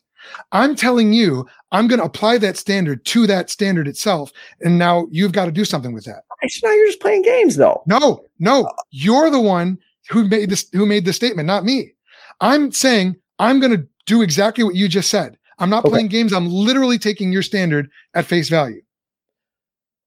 I, I, I don't understand the purpose of of that specifically. Is there Because? You made the you made the rule. You made the law. I'm applying the law to itself. a law. I, I okay. The So apply the apply the standard to to itself. You should you have to be unconvinced of the standard, correct? I have to be unconvinced of the. Why would I be unconvinced of the standard of not taking a position? Because that is what the that's what that rule says. Is the default position has to be that you start out being unconvinced. Well, that's what the default position is. I'm not Right. saying a requirement. I'm not saying, Joel, you have to be unconvinced. Right. I'm just saying that the default position refers to not being convinced of something until Uh-huh. the evidence presents itself. And so I'm saying I'm unconvinced of that. Okay. That's what the default position is, though. Wh- Prove prove it. Do you want me to pull pull up uh, the definition, or how do you want me to prove that? I don't I don't know how you would prove something like that. I really just think you're just being uh you're you're Look, it's my my point is this. When if you're going to make a statement, you have to if you're going to make a generalizing statement like the one you just made, the default position is always being unconvinced. Right. You you have to be willing to apply that standard to itself. okay. Okay, I, like okay, I see what you're saying. Okay. So for for example, there are some people, and I, I think I've heard you say something similar to this, who say uh, it's always wrong to believe something without adequate as evidence. I'm not saying it's always wrong. No, no, no, no. I'm I'm I'm giving an example. I'm just giving an Okay. example. I'm not even I'm just saying some people say that. The problem is that statement itself is not based on evidence. Get it? Uh, Okay, I guess I get what you're saying. Yeah. but I, Or, or let me give you one more example. Sometimes people say science is the only way we can know truth. Okay. Which is a truth claim, but Right. that's a truth claim that's not based on science. So it negates itself. You, you get what I'm saying? yeah, but again, I, I don't. I get what you're saying that you need to apply things across the board consistently. To themselves. Um, anything that you say shouldn't refute itself. Okay, so Joel, when do you think is a good time to believe something? Um, when it comports with uh, scripture, Not when it comports with reality. Re- scripture adequately describes reality. Okay, so well, I mean, we have a different uh, definition there because I would say when it comports to reality. But uh, Well, no, that's not different than what I'm saying. It's the same as, real, quick. I have 23 minutes left. oh, yeah, we sure. One point, want to get to uh, a, a humanitarian thing. So we can go as long as you want, but I want at least five. wait, minutes. wait, wait, wait, wait, wait, wait. Whose show is this? Your show, pretty please. So, I'm messing with you, dude. have Okay, five minutes to uh to discuss something else at some point before the clock hits four. Because I no, no, that, that's fine. I do want to talk about that. Um, I, I, I also want you to see. We need a starting point for knowledge. Um, Descartes recognized this. Plato recognized this. If you were honest, you would recognize this as well. We need a starting point for knowledge. And skepticism only creates an infinite regress. Skepticism is not a basis, it's not an epistemological basis because it starts with a belief that skepticism is good or skepticism leads to truth. It doesn't start with skepticism towards that belief. So, what I'm saying is this, Ethan you have a starting point that you haven't actually adequately analyzed. And if you would, you would see that the house has no foundation. And actually, you're borrowing from my foundation. And you can say, but that's just an assertion. Well, go and investigate your own worldview. Ask yourself this: what is my actual starting point for knowledge? And if it's if it's just your own experience, what percentage of all the knowledge in the world that's even possible to know do you actually know? And then ask yourself, oh, go ahead. Well, what percentage do you know? well, I, I can't give a percentage. I don't know, and every everything I 1%? based on. I I'm not even going to take a guess. Ten percent?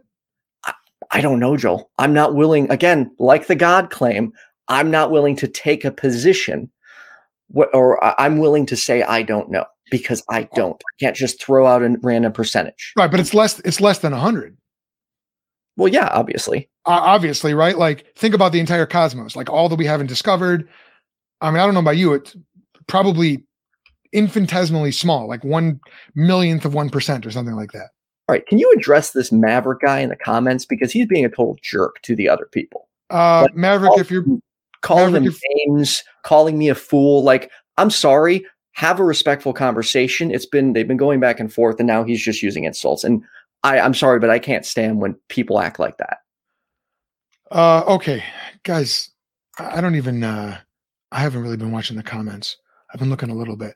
Um, I will say, if he says, if he says fool, if he means it in a biblical sense, it doesn't have anything to do with his uh intellect. told Kenneth to go take an IQ, a low, call them your own low IQ, and he clearly has no idea who Kenneth is because Okay, any- okay. That would be in five a, a conversation with Kenneth knows damn well how smart he is, and it's just frustrating because I bump into Christians like this who are incredibly condescending, rude, and then they pretend to be on this Okay. higher moral ground while acting like this. Okay. Listen. Uh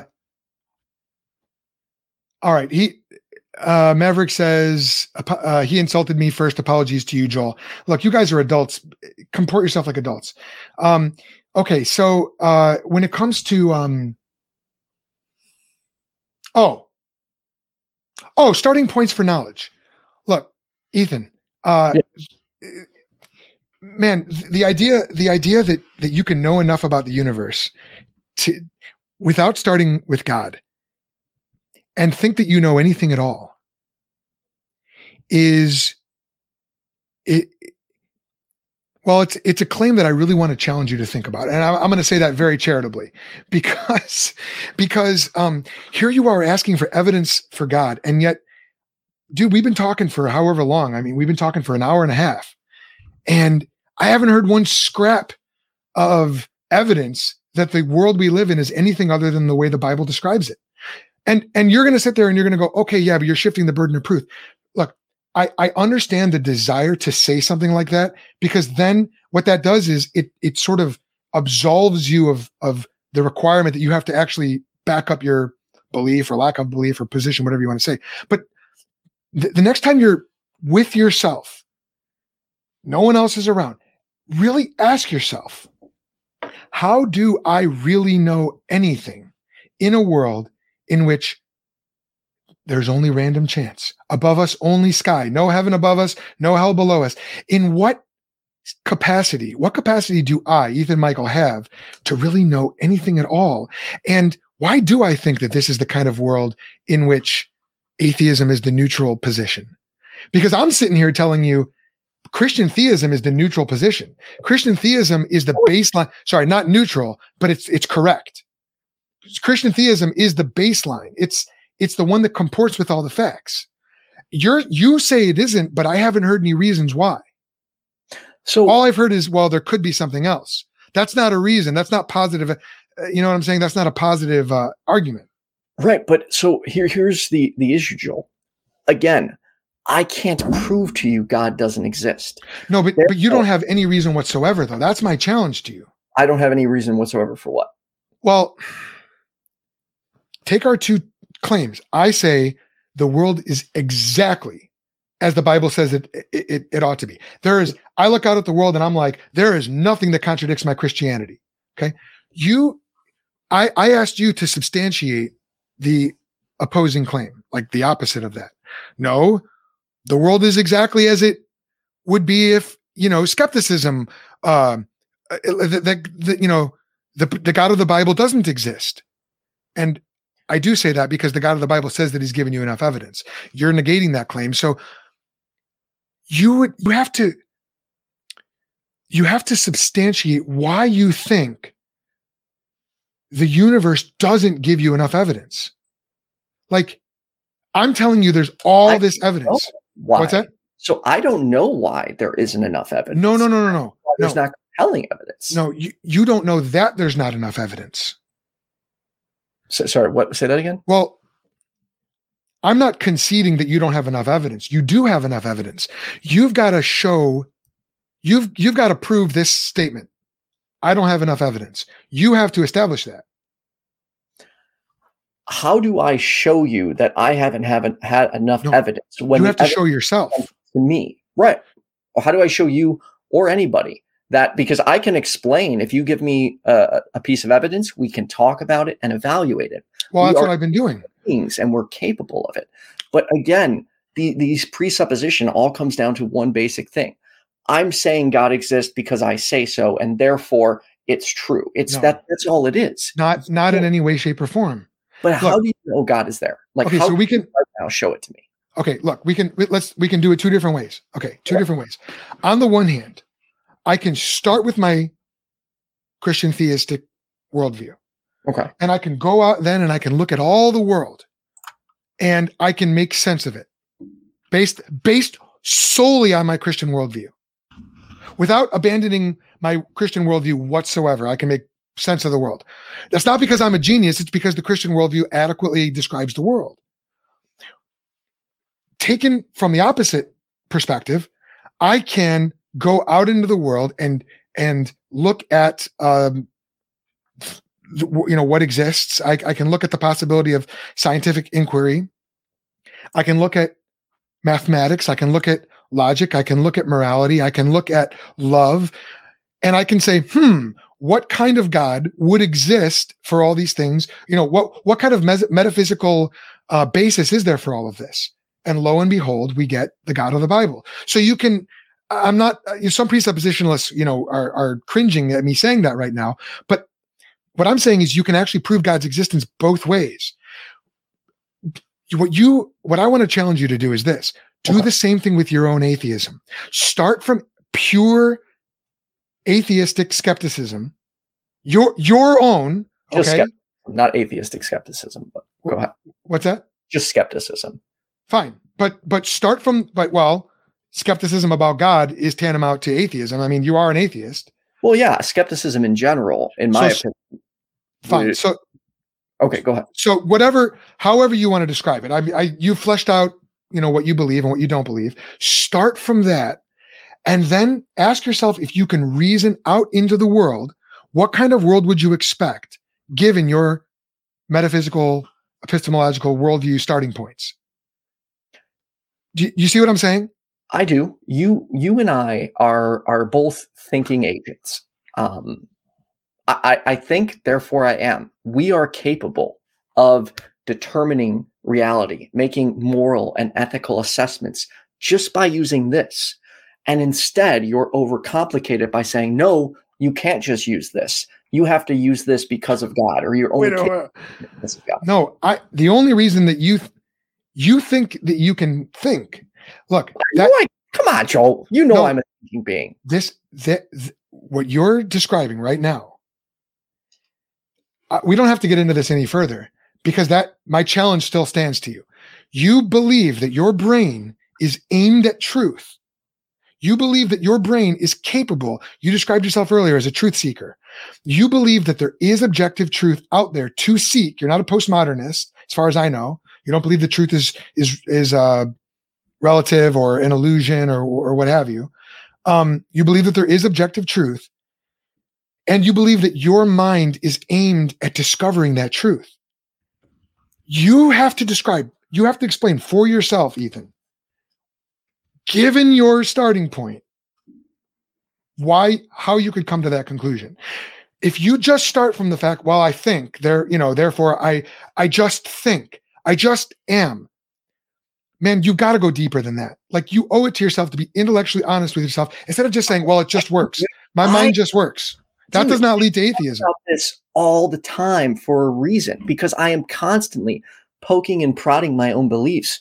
I can't tell you how many times where I've blurted something out and then within a minute been like, actually, I don't know if I know that to be true. I need to look in that and then I'll correct myself.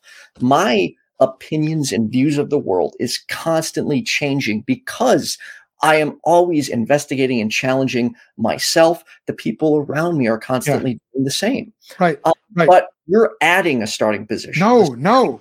Is not God. You're no. just claiming the starting position is God. L- listen, listen. There's we both have an explanation for why we can think and seek truth. Correct? Uh, say that one more time.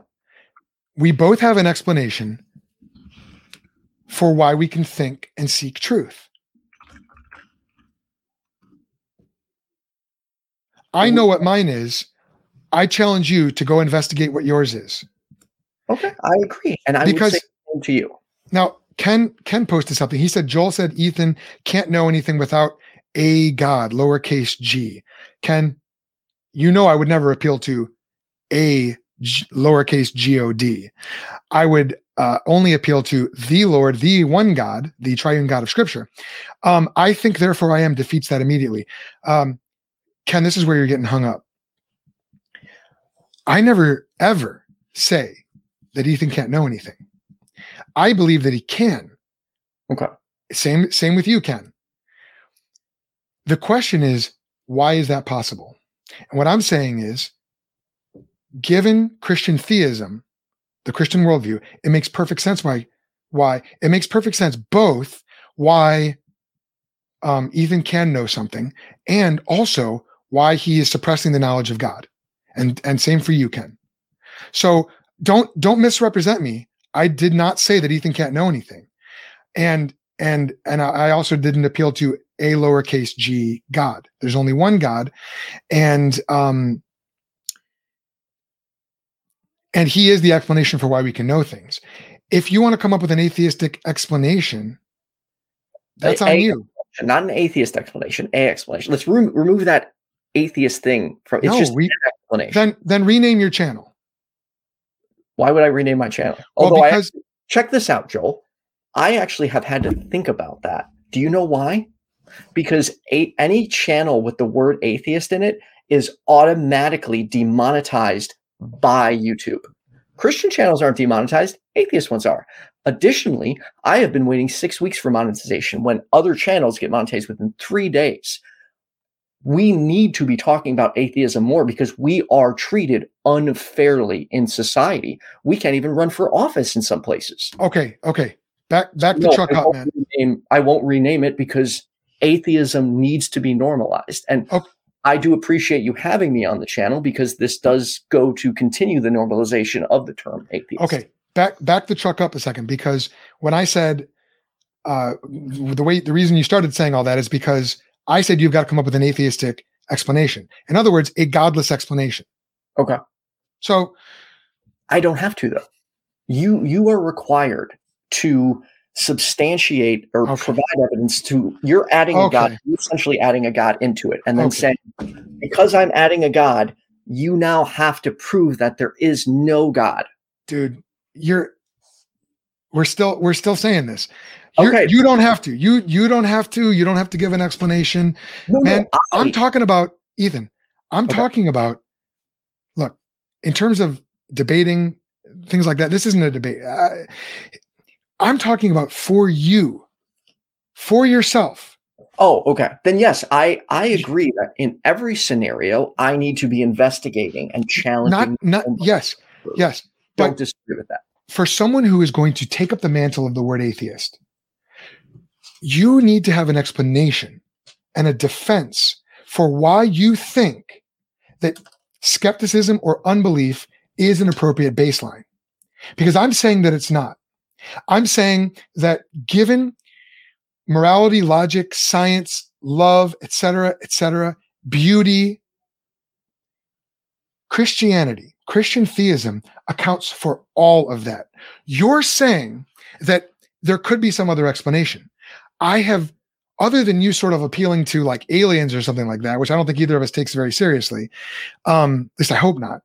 I I haven't heard you respectfully. I haven't heard any serious thinking from you about that, and that's honestly, I I want to challenge you to do that because the fact of the matter is, dude, if you really think, if you really get down to, uh, uh, to you know, get down to brass tacks and ask which worldview actually comports with the uh, the the experience as I you know the experience of the world as I experience it, it's not going to be atheism.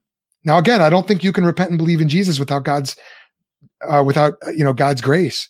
But I'm I, I'm calling. Oh, my, my phone's blown up. I'm challenging you. You know, someday you're going to stand before the Lord, and He's going to call you to account for the evidence that He did give you. So If you better I- you need to think through that. to meet you where you were at or uh you know try to meet if i tried to meet your comment at the same level i would say to you i haven't seen any serious critical thinking from you in terms of the christian god but Okay. I would say that because typically that would be disrespectful in a conversation ender. And again, this whole thing is you shifting the burden of proof and then dismissing me when uh, I can't prove to you there is no God. I'm asking you to prove to yourself how your atheistic presuppositions can account for the kind of world that you believe you live in. I guess if if nothing else, if nothing else, take that as a starting point for our next conversation. Because you merely saying i'm not convinced and i don't have to show anything other than i'm not convinced assumes so much. It assumes neutrality man. It assumes a skeptical starting point that you cannot account for or defend. And when i say you haven't done critical thinking about it that's not an insult or like disrespectful. It's because you're you're telling me that you love seeking for truth it's because you have conversations like this it's because you have a channel devoted to having conversations with people, thoughtful conversations with people who think differently from you. I'm saying, man, apply that to your own worldview. Eh, eh, like, I would hope that you don't think that I haven't done any deep thinking about this stuff. I mean, that's, I, I hope that that's evident that that's not the case. No, I know you've done plenty of deep thinking, um, but I, I, don't believe you apply skepticism to your Christian God um, or God in general. Well, uh, but again, that's because negating the God of scripture negates my ability to be skeptical. Man, we got to talk more about this. Yeah. Um, Go ahead. Let's talk about what you want to talk about. You opened so many doors there. Um, but anyways, so back to the to the fundraiser real quick. So why is it you were unable to support a cause that was trying to help people who are harmed by religion? that question stacks the deck a little bit, don't you think? What do you mean? Well, um, okay. Oh, sorry. So, Here. Are people harmed by religion? Yes or no?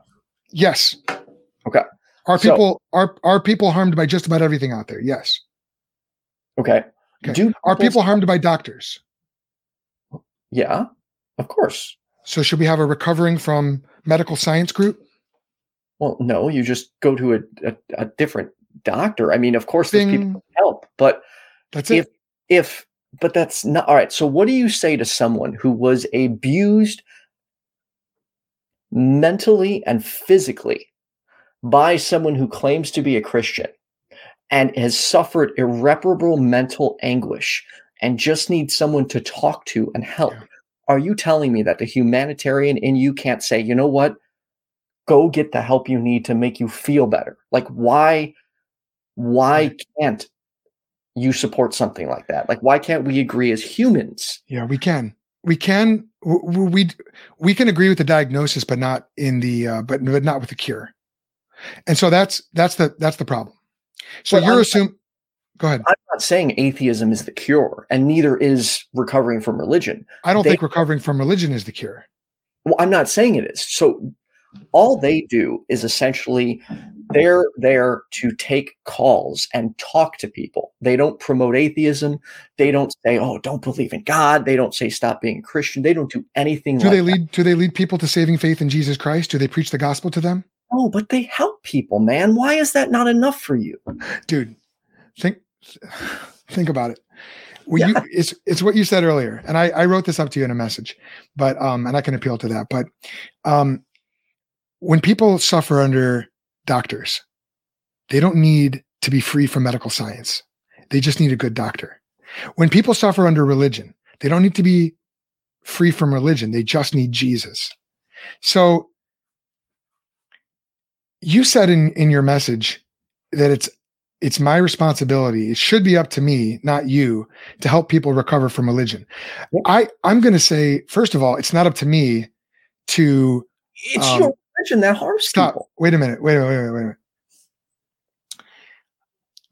It's up to me in the sense that I care about people and I love them because Jesus loves them. But to say, to put all religious people under a basket and go, um, you're all the same. And when one of you does something wrong, you're all accountable for it. That's pretty shady, man. Like, I'm not saying you're accountable for it, but I am trying to say, though, is your religion is responsible for hurting people. My and it should be a priority to you to make sure those people get help, even if, like to me, yes, like when Wait, that's no, but that's I'm sorry, I cut you off. Go, go, go. Sorry. When one of my friends uh, like had reached out to me and she said she was miserable because she started questioning her faith. Mm-hmm. My next comment wasn't welcome to atheism. Well, oh yeah, keep questioning yourself. Right. My next thing was, Are you okay? Yeah. I have a couple friends that can talk to you and guide you. Yeah. And I went to Larry the Christian and Dan Jacob because I I didn't at that moment the atheist label meant nothing to me. It was helping Right. the human being. Why can't you see that that you at sometimes have to just put it aside and be like, "You know what? This organization's helping people. I am going to make sure they get the help." And if God has a plan, Yeah. he will then find a way to get them back to God. Now, here, next time you meet someone who's who's hurting from religion, send them to me. I, I can't do that, Joel. I'm sorry. Listen, I I am a pastor by trade. I counseled people who were hurt and abused by people inside and outside the church. For you to say that me not supporting recovering from religion is the same as not wanting to help people, that's pretty that's pretty low, man. But it is No. like, like that's you know what that is? That's What? like look, in the old days when people were sick, they would have them inhale mercury. And you know what it would do? It would take the symptoms away for about 6 months until they later died from mercury poisoning. But you're equating atheism to mercury poisoning? Come on. You said it wasn't about atheism. You said it was Right. about That's what this sounded like. Right. So when someone is hurting, to offer them a false cure is cruel. What these people need, what, what these people need is real help. What these people Yes. need, what these people need is to meet the God who loves them, who cares about them, who is the kind of God who loves people so much that he would send his own son to die on a brutal Roman cross for sinners like you and me and them. And the God who promises to accept them exactly as they are, the Well, God who, not pr- accepting them. the God, excuse me, No, he does not accept people as they are. He demands you act and think a certain way. Joel, I love my what? my nephew. do I would I, I love the people in my life, and I would never demand they act or change who they are I- unless they were outright disagree. hurting people. But Ah, oh, wait. I, are you telling me that if you, your family member was addicted to something very harmful, that you wouldn't do all that you could to help them break that addiction? of course I would. Right. That's changing behavior, man. Right, but I'm not trying to And you would do that because you love them and you Right. understand what's best for them. if it's harming them. Obviously, an addiction is harmful. Right. but I I just I don't know, Joel. I this was just it was disappointing, man. Like I don't get it because I am humanitarian and I do everything I can to help people, and I Your- don't understand why you Your cure is not a cure. It's not a cure. Your cure, It's a cure. when people are hurt, people need to be restored. People need wholeness. When people are broken, they need to be made right. They need to be made whole. Directing someone to an organization that cannot give them advice, that cannot provide them solutions, giving uh, directing them, look, is it is it wrong to have a shoulder to cry on? Of course not. That's love is love is patient love is kind but but ethan you're asking me to support an organization that cannot provide the cure that they actually need the cure that they need is jesus christ why would i why you know that i'm a christian and that i believe that jesus christ has rescued me from um from my sin who has restored me who has um, shown incredible unconditional love to me uh, i believe that he died on the cross for my sins i believe that he conquered death for me. I believe that he offers eternal life to you if you repent and trust in him. And you're asking me then to support an organization who denies my Lord, who denies my Savior. It's it it it boggles my mind why you would why you would oh. think that I would support that. And, and then to equate that with me not caring for them. Like think about that. If I really believe that Jesus Christ can restore their soul, can undo otherwise irreparable damage, make them whole, as I've seen Jesus do time after time after time in my own life and in my wife's life and in my children's life and and in in in countless people that I've pastored. And you're saying, if I really believe that and I've seen that and I've experienced that, you want me to direct them somewhere else? Bro, like why would I do that? because you Given to- what I believe. like okay i think atheism or more importantly secular humanism leads to in my opinion a better society. People are more accepting of other differentiating beliefs and more understanding. Now, however, when one of my friends who is having a crisis of faith was in pain, it wasn't me.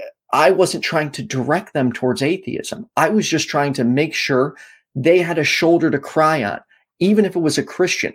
I can suspend my atheism for a moment for the good of the person. Why can't you suspend that for one moment for the good of that person? What you are doing is you are not suspending your worldview. You are actually acting perfectly within your worldview. I'm acting within my worldview to Yes. send somebody to. Okay, my, my point, let me try this another way. But no, My but do you see that? to help somebody isn't contingent or dependent on them thinking like me. Correct. I Neither is care mine. more about them. I don't need them to be an atheist. I need them to be okay. And if that means sending my friend to for, to like I said, Larry the Christian or Dan Jacob, even though I vehemently disagree with it, Yeah. then I'm going to do that because I care about that person. Yeah. Now, Right. So you don't to help all of these people uh, that that need help falling out of religion or whatever. Fine, but the least you could have done is show up and say, you know what, there are people who are harmed. I am here because of that. I don't agree with people becoming an atheist. I don't agree right. that atheism is the cure, but I am here because I care enough about these people to find a way to get them the help they need, even if the help they need isn't in my worldview. But do, do you see how I would have to completely negate everything I believe in order to do that? Just just as you would have to completely negate everything you believe, and I hope you do someday, by saying that Jesus Christ is the only way that a broken, sinful person who's been sinned against can find healing and restoration. Ethan, we are not operating from neutral territory here. You are not operating outside of your worldview when you don't preach atheism to somebody, but you direct them to the recovering from religion organization. That's perfectly within your worldview. So what I'm saying is, look, if um, you know that my wife and son both uh, went through cancer, yeah, Sorry. chemotherapy was the best option for my son, and as much as I hated it, I would be a, a horrible father if I told the doctor, no, I, I, I, he doesn't want to go to through chemotherapy. He just, um, you know, we're, he just wants, uh, you know, to eat candy and that'll make him feel better. I would be, um, that would be evil. That would be seriously evil. And now someone might come along and go, but Joel, don't you see? Like he just wants candy. He just needs, he, he needs to feel better right now. Can't you get off of your, you know, chemotherapyism and, and just give him what he needs? And I'm going to go like this. I'm going to go, look, you and I disagree about what's best for him. I believe the chemotherapy is hard, but it's what's best. Now, transfer that over here. You're telling me that I need to uh, to to tell these people, you know what? Directing you to Jesus is not the best thing. No, no, no, no, no. That's that's not at all what I'm asking you. Then then that then I'll ask you again. Send them to me. Send them to I- me and I will I will lovingly I will lovingly introduce them to the God who Don't- says who says because you and I we we go we go pretty hard when you and I have our conversations, but when I'm pastorally counseling someone or um, you know meeting with someone over coffee to talk about you know uh, their life and and overcoming uh, hurt and hangups and and hardships. Well, bro, I'm introducing them to the Jesus who says, "Come to me, all you who are weary and heavy burdened, and I will give you rest." But here's the problem, Joel. I don't trust you like that. I Bah, if I set Ethan, give give them the help they need, man.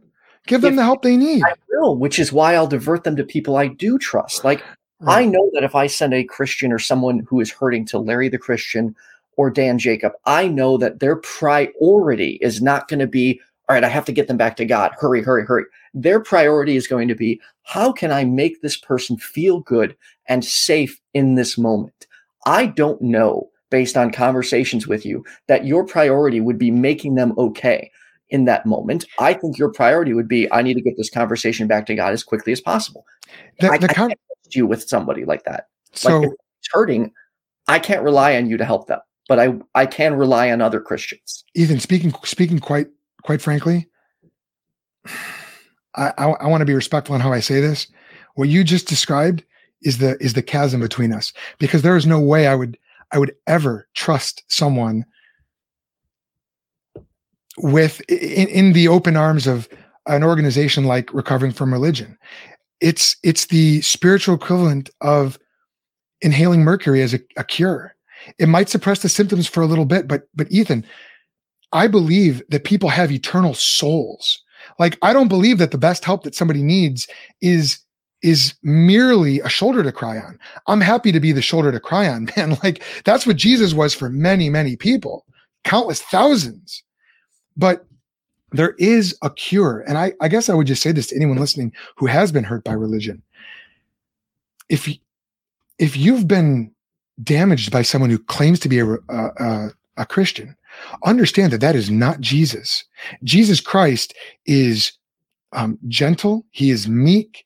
He is strong enough to bear your burdens. He's even strong enough to bear the weight of your sin. He's also strong enough and capable enough to heal you from your from your sicknesses and your um your brokenness and your hardship and he can give you a new start.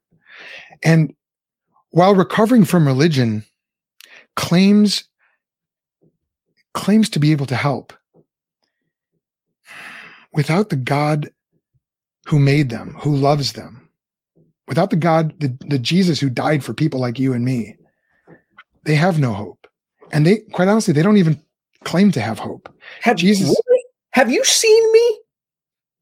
I almost wish you could go back in time and see me when I was a Christian. Like, granted, I was still an upbeat person, but dude, the whole one of the platforms I am is hope. In fact, I should probably uh, call that my channel, Hope Beyond Christianity, because that's what happened to me. My life got better. I became a better human being. I became more concerned with how people feel. Hell, mm.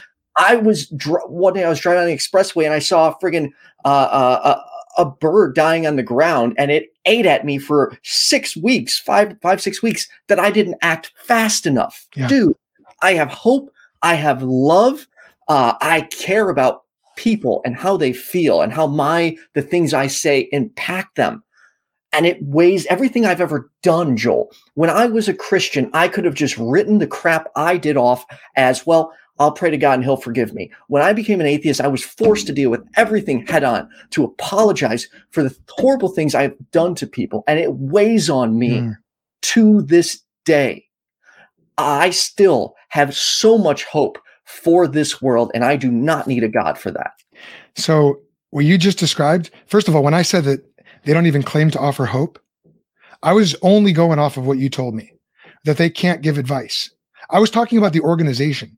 I did not say that people can't have a better, uh, uh, more positive outlook on life. Okay, I thought you were.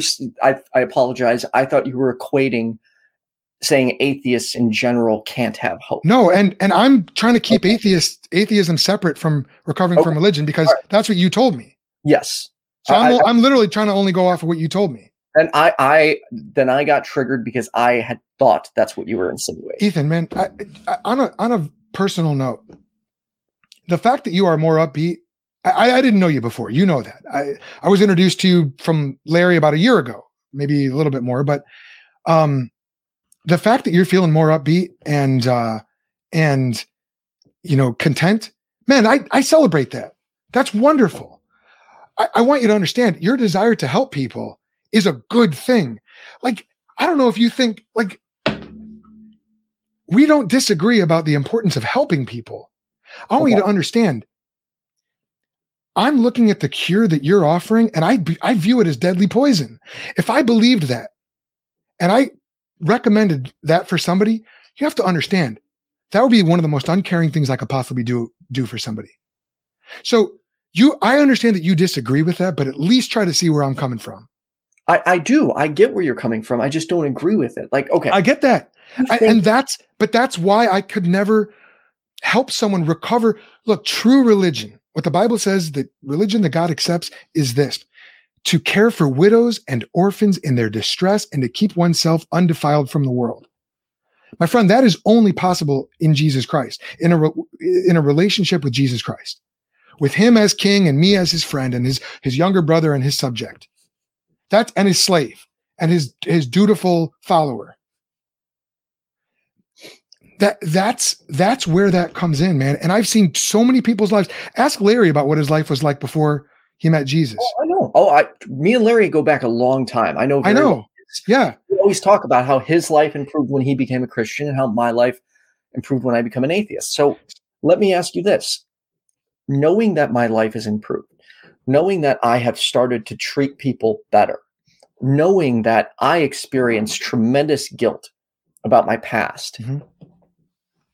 Would you really say, or can you really say that you would want me to become Christian again, knowing that there is a possibility that I could end up just as miserable as I was before? Oh, man. what I so if it's a question of what I want you to be miserable, obviously not. Right. Obviously not. I I'm gonna have to this is a longer conversation because all our conversations are longer. I know it, I know it, I know it. Very true. Ethan, I there's a there's a verse in scripture in first john that says if they went out from us talking about the church if they left the church they they were never really part of us now look it is not my position, nor am I capable of knowing whether or not you were ever truly saved, meaning you repented, you trusted in Jesus Christ, and you were born again, filled with the Holy Spirit. I that is totally beyond my capability of, of knowing. But I, I will say this if it was true of you in the past, then you will return. I believe that with all my heart. If it was not true of you in the past, then my encouragement to you would be you never experienced real Christianity because you never experienced regeneration. You never experienced being born again, being filled with the Holy Spirit. And so it's no wonder that you were depressed. And, and that breaks my heart, man.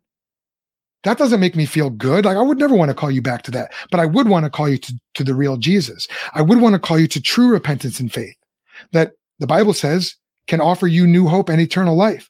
Now, that's not an argument for Christianity being true any more than you saying you're more satisfied as an atheist is evidence for atheism, but it is an, an existential reality. And so I would want to call you to the real Jesus. I would want to call you to really repent and believe in the real Jesus who died for sinners like you and me.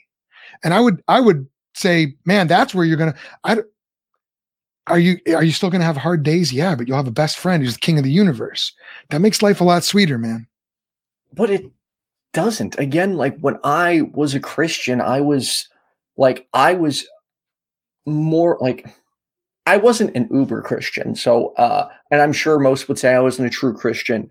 Um, that's neither here nor there. My point was, it was easier for me to just write off things I've done by praying to God or by just saying, God, I really need this, as opposed to just putting in the work myself or just recognizing the mistakes I had done. To me, there God is an escape hatch for people, a way to excuse their their their sometimes atrocious behavior. Well, that's that's I, hypocrisy. No one called out hypocrisy more than Jesus. Hypocrisy is evil.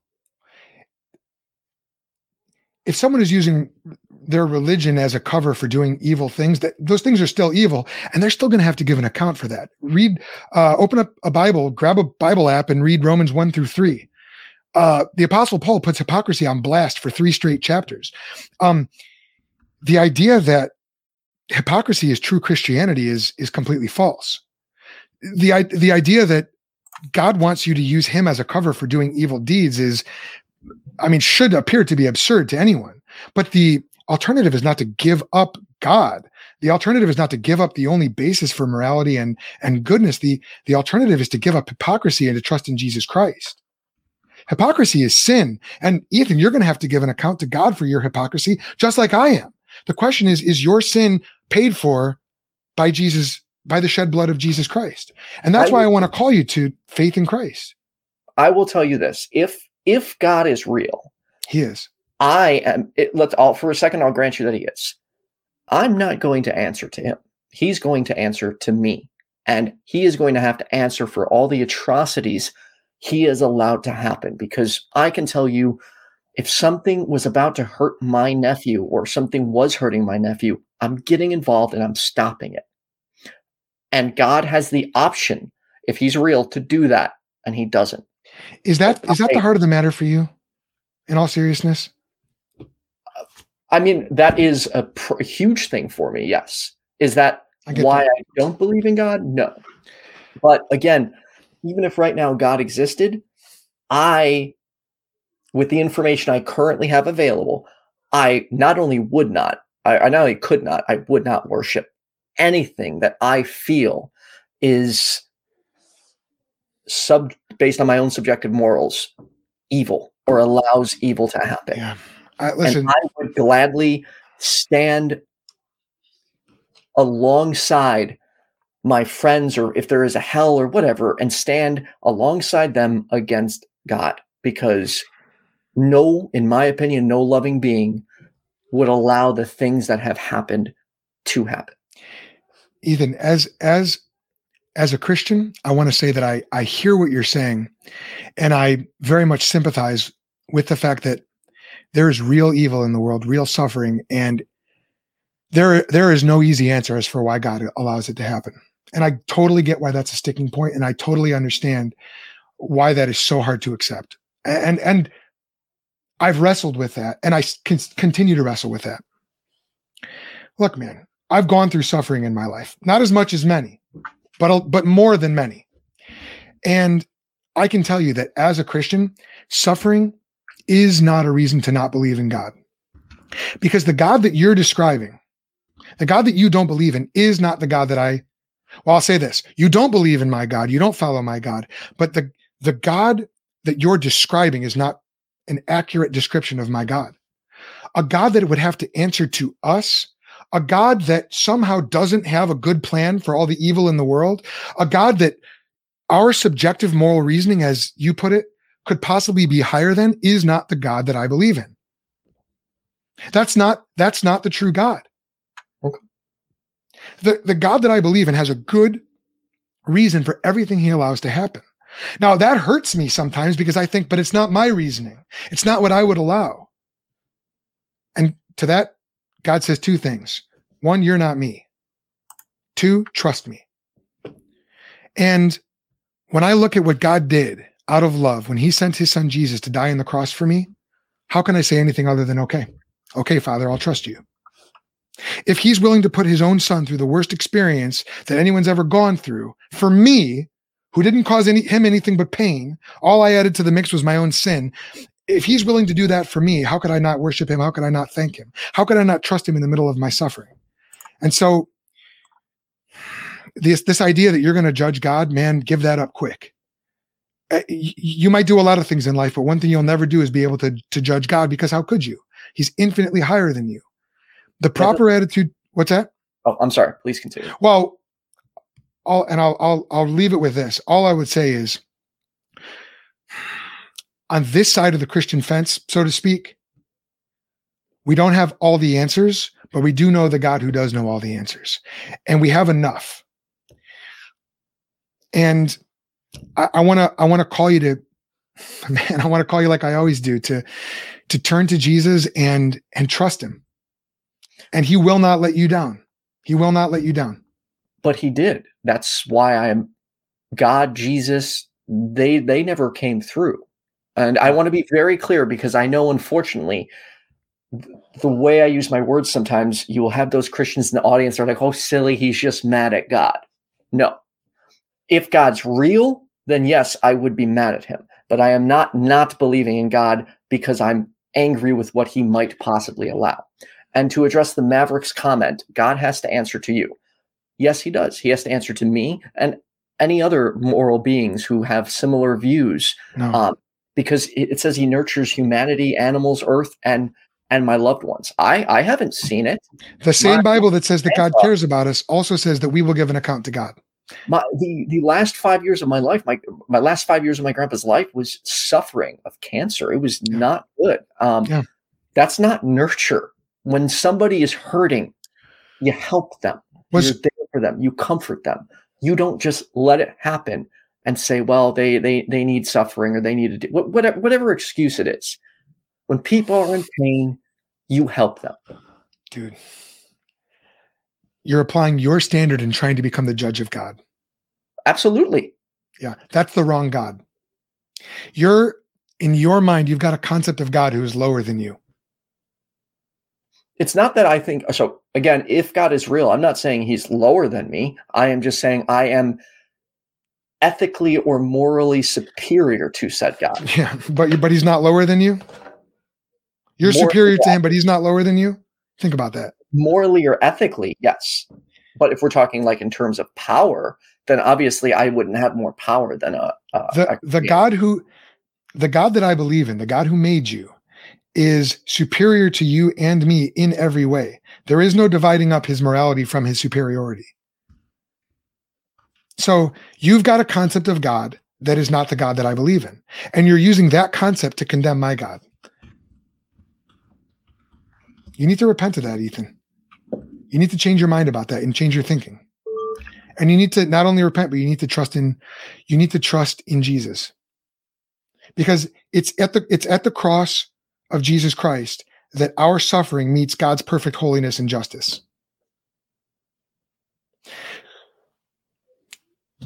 Christians will let you down. Your concept of God will let you down. Jesus Christ will not let you down.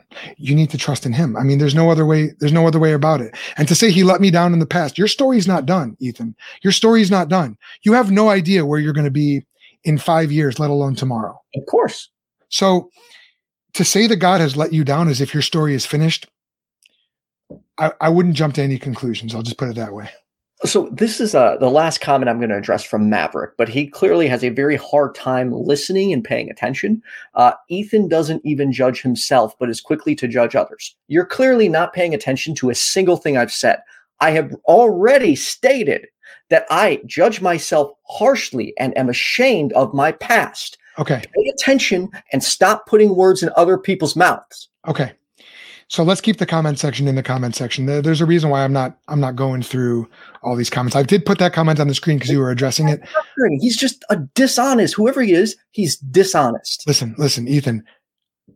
To f- f- fair enough that you're upset, but I've been overlooking a lot of comments in the in the uh, in the comment section that I could be addressing right now that I'm not. So I want to keep this conversation between you and Yeah, me. There's been a there's been quite a few things said about me and my God and my faith that uh, that I could very easily react to, and it would not be pretty. So let's No. just Fair enough. Okay. Okay. So, all that being said, um, I enjoyed this conversation. Ethan, we got to wrap up, man. Uh, where can people find your work? How can people follow you? So, real quick, just because I, I, I always like to be careful with certain things I said. And about 45 minutes ago, I asked if we could uh, move the conversation. And I just want to be very transparent. That wasn't because I wasn't trying to not answer your questions. Uh, I actually have to get back to work. I told them I'd only be gone for an hour and a half or an hour and 15 minutes. And I've been gone for like two hours. But oh. has been so good that I'm like, I, I just can't pull away right now. We're in the middle of this stuff. So uh, that was why I tried to divert earlier, only because I am on a time limit. Uh, with that being said, I host the channel, youtube.com slash YFNatheist, aka your friendly neighborhood atheist. Every Tuesday, we tackle uh, supernatural claims, belief in aliens, conspiracy theories. Uh, you can call the show, present your evidence, and we talk about it. Tonight, Kenneth Leonard and Jenna Belk will be co hosting. Every Thursday, I host a show on relationships and dating. It's kind of a break from atheism. It's at 9 p.m. with Hannah Vaughn. And then lastly, every Sunday, I do a show with Jenna Belk called the Ethan and Jenna Show, where we talk about mental health. And this last Sunday was mental health and recovering from religion. But uh, that's that's where you can uh, check me out at. And Joel, uh, again, while this conversation was frustrating, it was a, a, a- pleasure talking to you, and I appreciate you taking the time to invite, uh, you know, us evil heathens on your channel. Ha! Listen, um, the Apostle Paul said that he was the chief of sinners, but my dad likes to point out that he never met me. So uh, when it comes to being evil, man, we are all evil. We are all sinful, and we are all those of us who, those of us who come to hope and come to uh, to to overcome that evil. Only do so by God's grace, and we can't claim any of it. So. Um, I want to just let people know where they can get more great content. You can like the Think Institute on Facebook for more content like this. That's facebook.com slash The Think Institute. You can also subscribe to the Think Institute YouTube channel for more content to help you explain, share, and defend the Christian message. Also, I'm trying to get to a thousand subscribers. So if you like this and you found this engaging and insightful, or you just want to help a brother out, please click that subscribe button, hit that bell, and subscribe to the channel and don't miss a minute of the Think Institute network, all of our shows, all of our episodes. Uh, let's see what else. You can, if you want to get in touch with me, you can email me at thethink.institute at gmail.com. Send any inquiries. Um, but if you are, if you are, what's his name?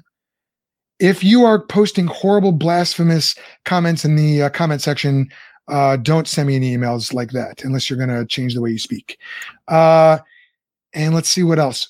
If you want to, if you like this content, you want to partner with my wife and me, who are support raising missionaries with an organization called Campus Crusade for Christ, you can partner with the Think Institute by going to give.crew.org slash 1018841. And in all seriousness, if you are hurting, if you are feeling abused, beat down, um, um, um, if you're if the the hardship of this life is a reality in your life in ways that you wish weren't. I know Ethan and I go blow by blow here. I know we go head to head, but I want to promise you this. Um, you will not find a debate with me. You will not find a uh, philosophical um, uh, treatise. Um, you will find that I want to introduce you to the Jesus who is gentle, who is kind, and who wants to bear your burden for you. And that's the Jesus who saved me, and that's the Jesus that I want to introduce you to. So shoot me an email, and um, if you don't like me, I can connect you with a local pastor uh, or deacon, or church leader. What's that? I said, or me. Joel can, you know, send you to my channel, and I'll pump. Not going to happen. Evil gonna, Mercury. Is that not what going to happen? Again? Is it Mercury? What's that? Yeah, yeah, yeah, yeah, yeah. Inhaling right. mercury.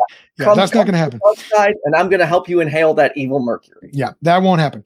Um, thank you for watching. Uh, thank you to my guest, Ethan Michael. And by the way, next month I'm going to be on his channel again, and we're going to have another conversation.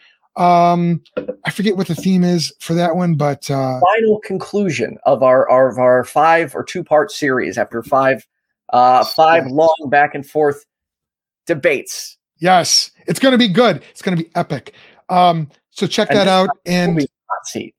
What's that? I said, this time you'll be in the hot seat. I'm always in the hot seat, man. All right. So thanks for watching. I certainly hope you saw something or heard something that was useful to you. I know I certainly did. Remember, this is not goodbye. This has just been a little pit stop along the way of your spiritual journey. Until next time, I hope it made you think.